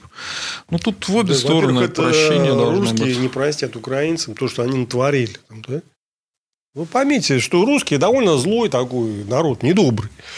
Значит, он может быть добродушный, как говорят. Ну, действительно, есть такое. Но, в принципе, после того, что украинцы сделали, им придется долго реабилитироваться. Вы не понимаете позиционирование. Это украинцы должны встать на колени в своих же интересах. Да? И долго просить там Кремль, чтобы их там принять в Россию. Да? Вот это как бы реальная проблема. Они не хотят. Ну, не, на, не хотят и не надо. Русские как-нибудь без них проживут. Вот проживут ли украинцы и как проживут без русских? Это большой вопрос.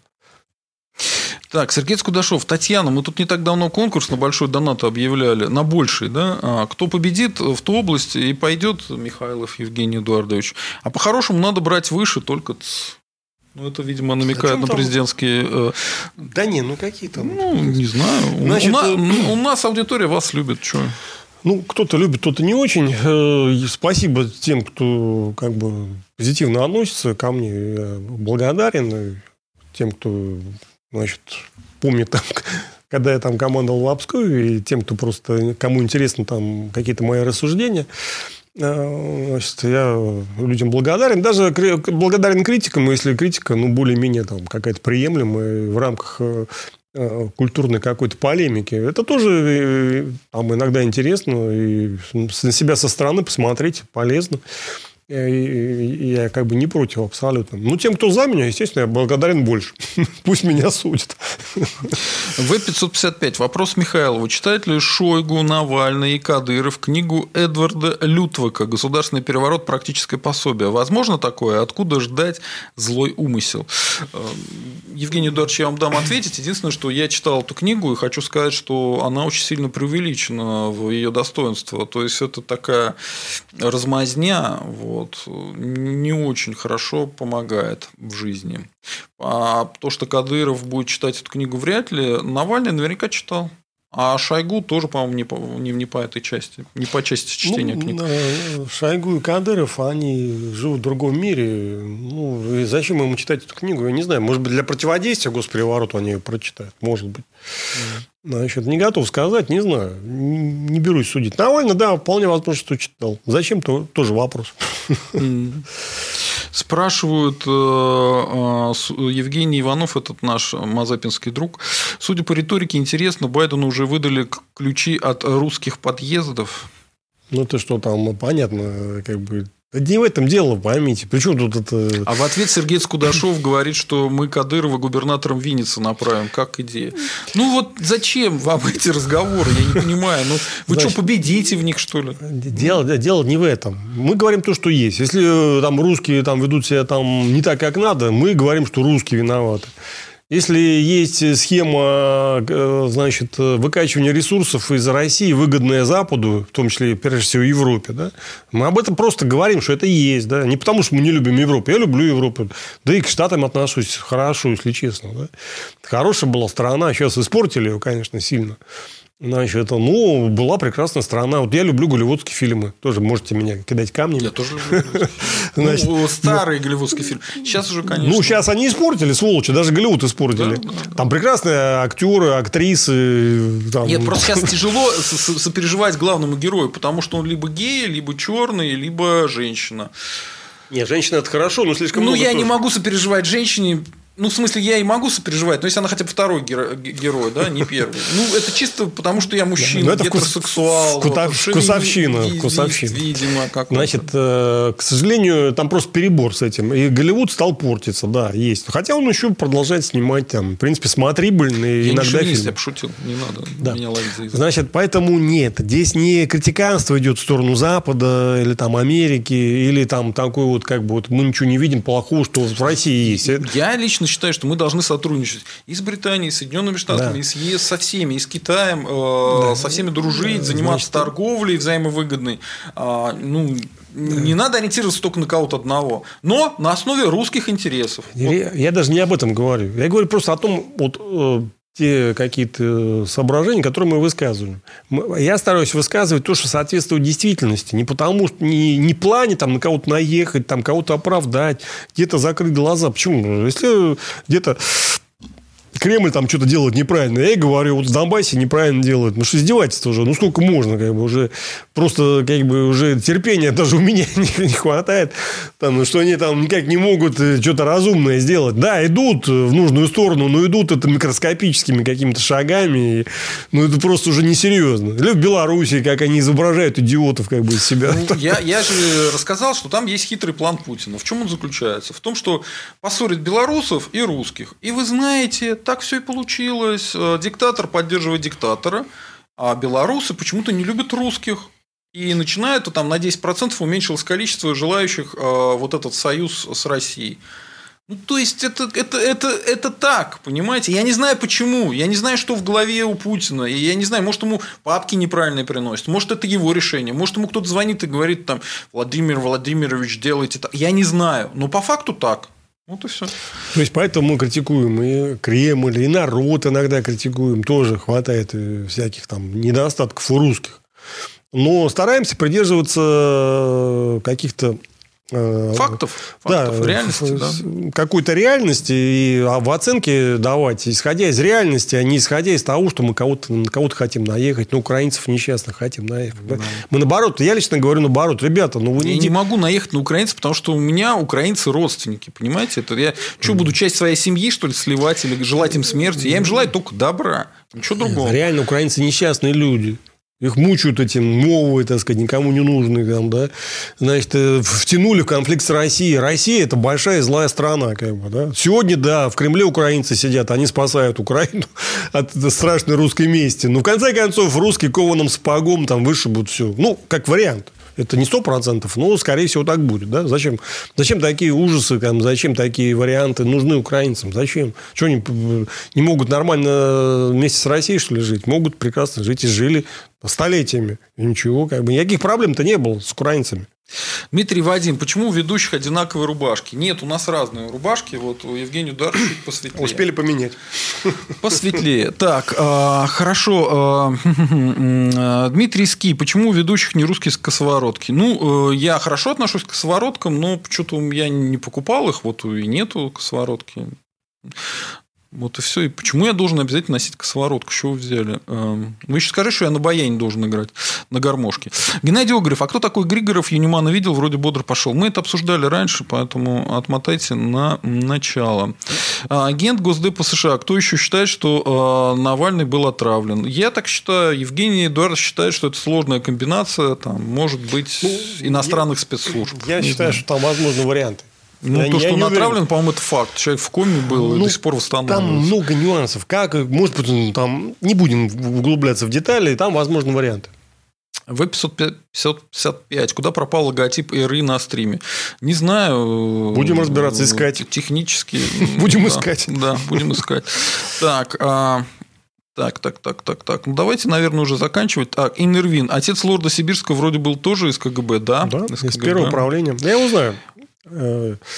Александр ну, Лебедева. Он, по-моему, за счет связи с Горбачевым, с Горбачев-фондом и какими-то деньгами ка пэ эс эс поднялся. Ну, по крайней мере, он, да, играл большую роль в банковском бизнесе. бизнесе был такой национальный резервный банк. Ну, вполне, вполне разумный человек. Благонамеренный, скажем так. Мундиаль две тысячи восемнадцать Раша. Давайте обсудим клип группы Каста «Выходи гулять». Я уверен, ваша скрепная гниль больше раскроется. Знаешь, в чем смех, уважаемый Мундиаль восемнадцать? Отмотай, вот в сообществе там посты есть. Я рекламировал этот клип, он мне очень понравился, и я вообще только за. Понимаешь, насколько ты неадекватен реальности, и ты не понимаешь, кто перед тобой сейчас сидит. Идем дальше. Так, Александр Зеленов, то есть Запад, который через олигархов пьет нашу кровь, должен сам от этого отказаться? Ну, ты задумав даешь. Кстати, хороший вопрос, да, но ну, они с... так просто от этого не откажутся, но вы поймите, что у Запада есть разные центры силы, и, допустим, сделать части Запада другому Западу, чтобы он не мог пить кровь, это стандартная политика. Например, Британская империя после войны столкнулась с тем, что американцы им начали запрещать пить кровь из других, из своих колоний. Колонии, да, и э, начали э, американцы организовывать там, вы, выход в независимость всех этих колониальных стран. Поэтому, да, Запад не единый, и может сложиться такая ситуация. Евгений Эдуардович. Понимаете, Запад довольно жестко все контролирует. Он не допустит там особой самостоятельности, но иногда, во-первых, и первый пункт, иногда открываются окна возможностей, когда внутри Запада складывается какая-то конфигурация, которая позволяет, значит, что-то изменить в лучшую для нас сторону. А второе, ну, понимаете, первый шаг и главный шаг – это шаг ментальный. Если люди в России будут понимать вообще, как все устроено, это уже само по себе окажет воздействие на ситуацию в нужную для нас сторону, да? То есть, с одной стороны, да, да, вот говорить, что вот мы сейчас начнем бороться с Западом, мы там победим, ну, это чушь, да? Да, может быть, там как-то так конфигурация сложится, и нам что-то там удастся, так сказать, значит, сделать для нас лучше, чем сегодня есть. Может быть такое, да? Но, но это крайне это, сложно. Да, это... но это не из-за того, что мы там с вами будем стоять в пикетах, там, и из-за этого там что-то изменится. И точно не от того, что вы будете бегать, как намыленный, и орать «Запад весь плохой», «Запад весь ну, плохой». Ну, вот именно, да. Они просто подумают, что вы все сумасшедшие. Они не подумают, вас впишут какой-то сценарий, и будете отрабатывать на Запад, а, даже не понимая этого. Может, вам даже денег подкинут. Ну, чтобы вы дальше на помойке жили. Ну, как это, помните, эти спецслужбы там способствовали тому, что отдельные чудаки бегали с молотками за таджиками по Москве. Да, как бы, да? Да, да. Ну, и на, на, для общей радости всего Запада они как бы вот бегали, думая, что они делают большое дело для русских людей. Или помните вот этот руководитель «Натива», да, то есть, это организация по помощи э, выезда, значит, Алии, ну, то есть, евреев в Израиль. Ну, многие же... Как его зовут вот этот, который у нас ну, в душе кед, стоит? Кедми. Кедми, да? Яков Кедми. Так есть информация, что эта организация, она поощряла антисемитизм, рисование, значит, свастик на синагогах. Ну, как раз для того, чтобы они лучше ехали в Израиль. Поэтому, ну, как бы не будьте пешками в чужой игре. Зачем? Для начала нужно... Хотя, в принципе, то, что евреи едут в Израиль, горячо добрее. Значит, это их дело, там, куда хотят, пусть едут. Значит, дело в следующем, что э, э, рассчитывать на выигрыш конфронтации Запада не стоит. Да? Можно рассчитывать, что Запад, на Западе изменится конфигурация, где мы там что-то поимеем. Да? Вот это, на это можно рассчитывать. Просто тупо бороться с Западом, как с Западом, ну, это безумие, как бы, да? Это все равно, что Значит... бороться, я не знаю, с какой-то страной света, да? Закрыть Восток, например. Значит, самое главное – понять вообще, что происходит. Вот когда вы будете понимать более-менее, что происходит, тогда и у вас выработается какая-то стратегия действий.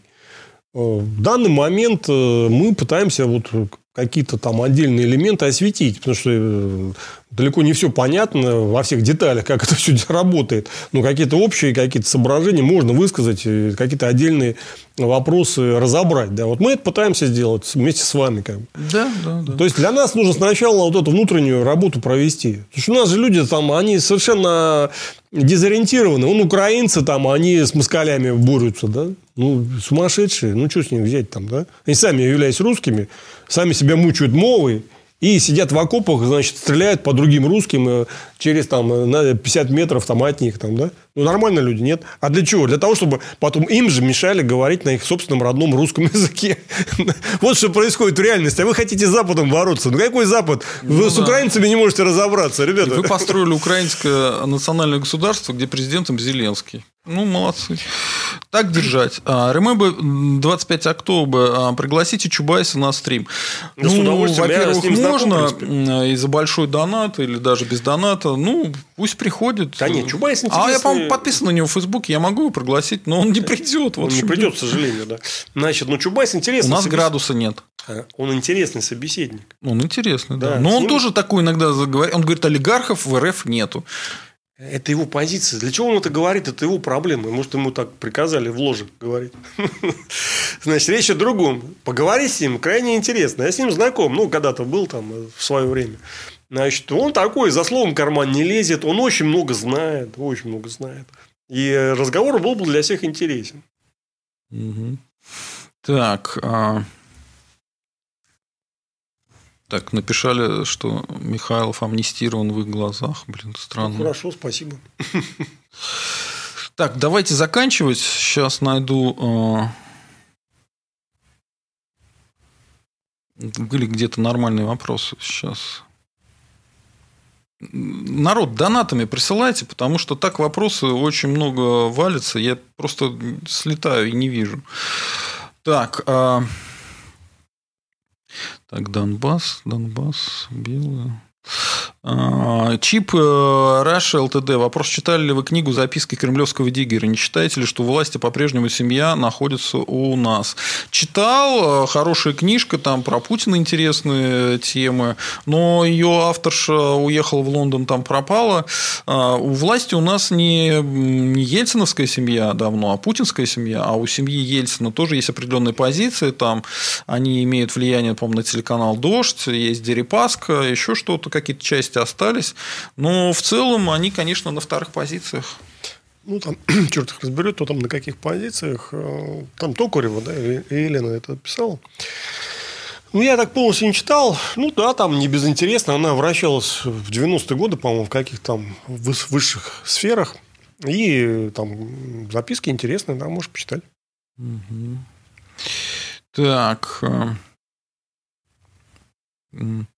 Агенты Госдепа США, что они несут? Никогда украинцы не захотят объединяться с теми, для кого норма, когда их называют крепостными и холопами. Да с чего вы это взяли? Для нас это не норма. Вообще крепостное право на Украине было жестче, чем в России, если так разобраться. Ну, да. вы, вы вспомните, вот, например, возьмем Галицию, да? Значит, а что, там не было крепостного права, что ли? И кем вот там были украинцы в Галиции? Они что, там помещиками, что ли, были? Там поляки были помещиками. А поляки были католики, а эти, значит, украинцы были униатами. То есть, неправильная религия.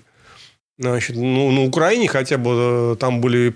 Ну, католики тоже были, но было много православных помещиков. Православные и православные – это одно. А католики и униаты – это совершенно другое. Потому что для католика униат – это какой-то сумасшедший. Потому что он может... Как бы он признает Папу Римского, да? Но при этом как-то вот... Какое-то он изуверство там какое-то разводит. Да?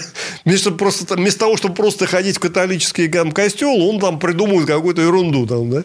То есть, поймите, что отношения э, религиозные тогда определяли основную, как бы, составляющую. То есть, для них тогда религия-то главное было. И вот эти несчастные униаты там сотни лет, э, значит, были в подчинении у поляков-католиков. Да? Ну, вот эти отношения, извините, они пожестче, чем у России были. Так, Антон Кондратьев. Сергей, прокомментируйте тейк про Свирнина о Навальном. Мол, он связан с фейсами, то есть с эф эс бэ, видимо, так как годами не замечал коротких в совете директоров, хотя делал расследование о Банке России.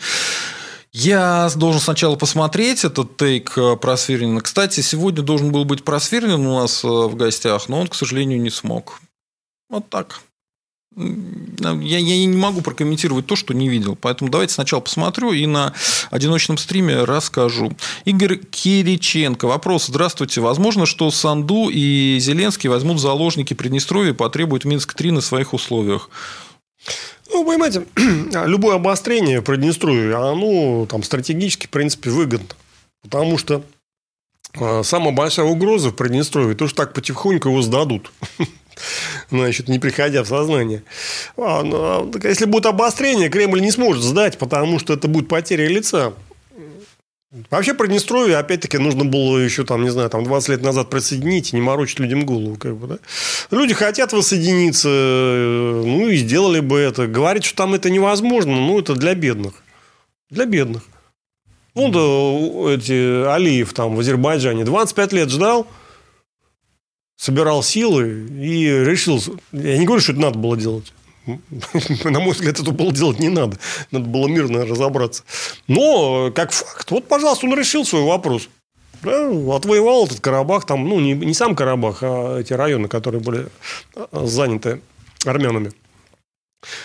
Ну, Россия, Россия неизмеримо сильнее, чем, значит, Азербайджан.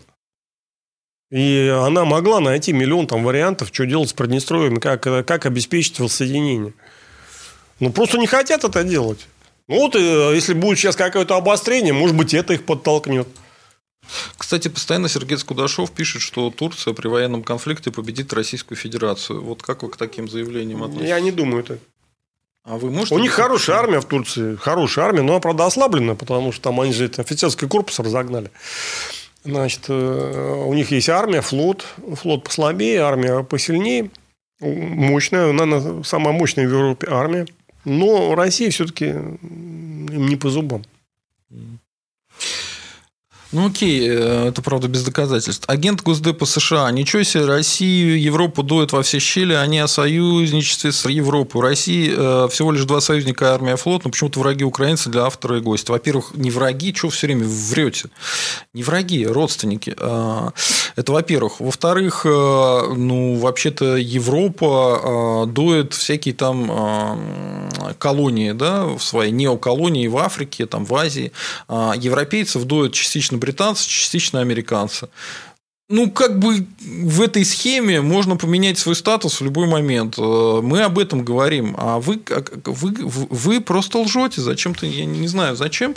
Ну, видимо, у вас очень примитивное мышление, поэтому вам нужно развивать свой интеллект. Вот, смотреть чаще наши стримы. И вы знаете, очень хорошо развивается интеллект, когда вы посылаете донаты. Вот. И чем больше донат, тем лучше интеллект развивается. Вот так.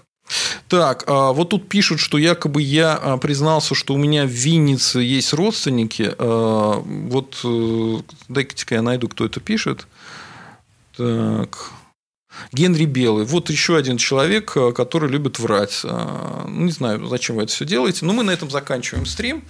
Я думаю, очень было интересно, об этом стоит задуматься. С нами был Евгений Эдуардович Михайлов и я, социолог Сергей Задумов. Народ, давайте не будем врать, не будем ругаться друг с другом, давайте находить какие-то общие подходы и строить нашу большую родину Русь, там, украинскую Русь, нашу Русь, Великороссию там, или Белороссию. Неважно. Не будем воевать, а будем хорошо жить. Давайте к этому стремиться в целом. Большое всем спасибо, кто нас смотрит, кто донатит. Не забываем ставить лайки, не забываем подписываться на канал и не забываем становиться спонсорами нашего канала. Всем счастливо, всем пока. Это был я, социолог Сергей Задумов. Слава России и русские вперед. До свидания.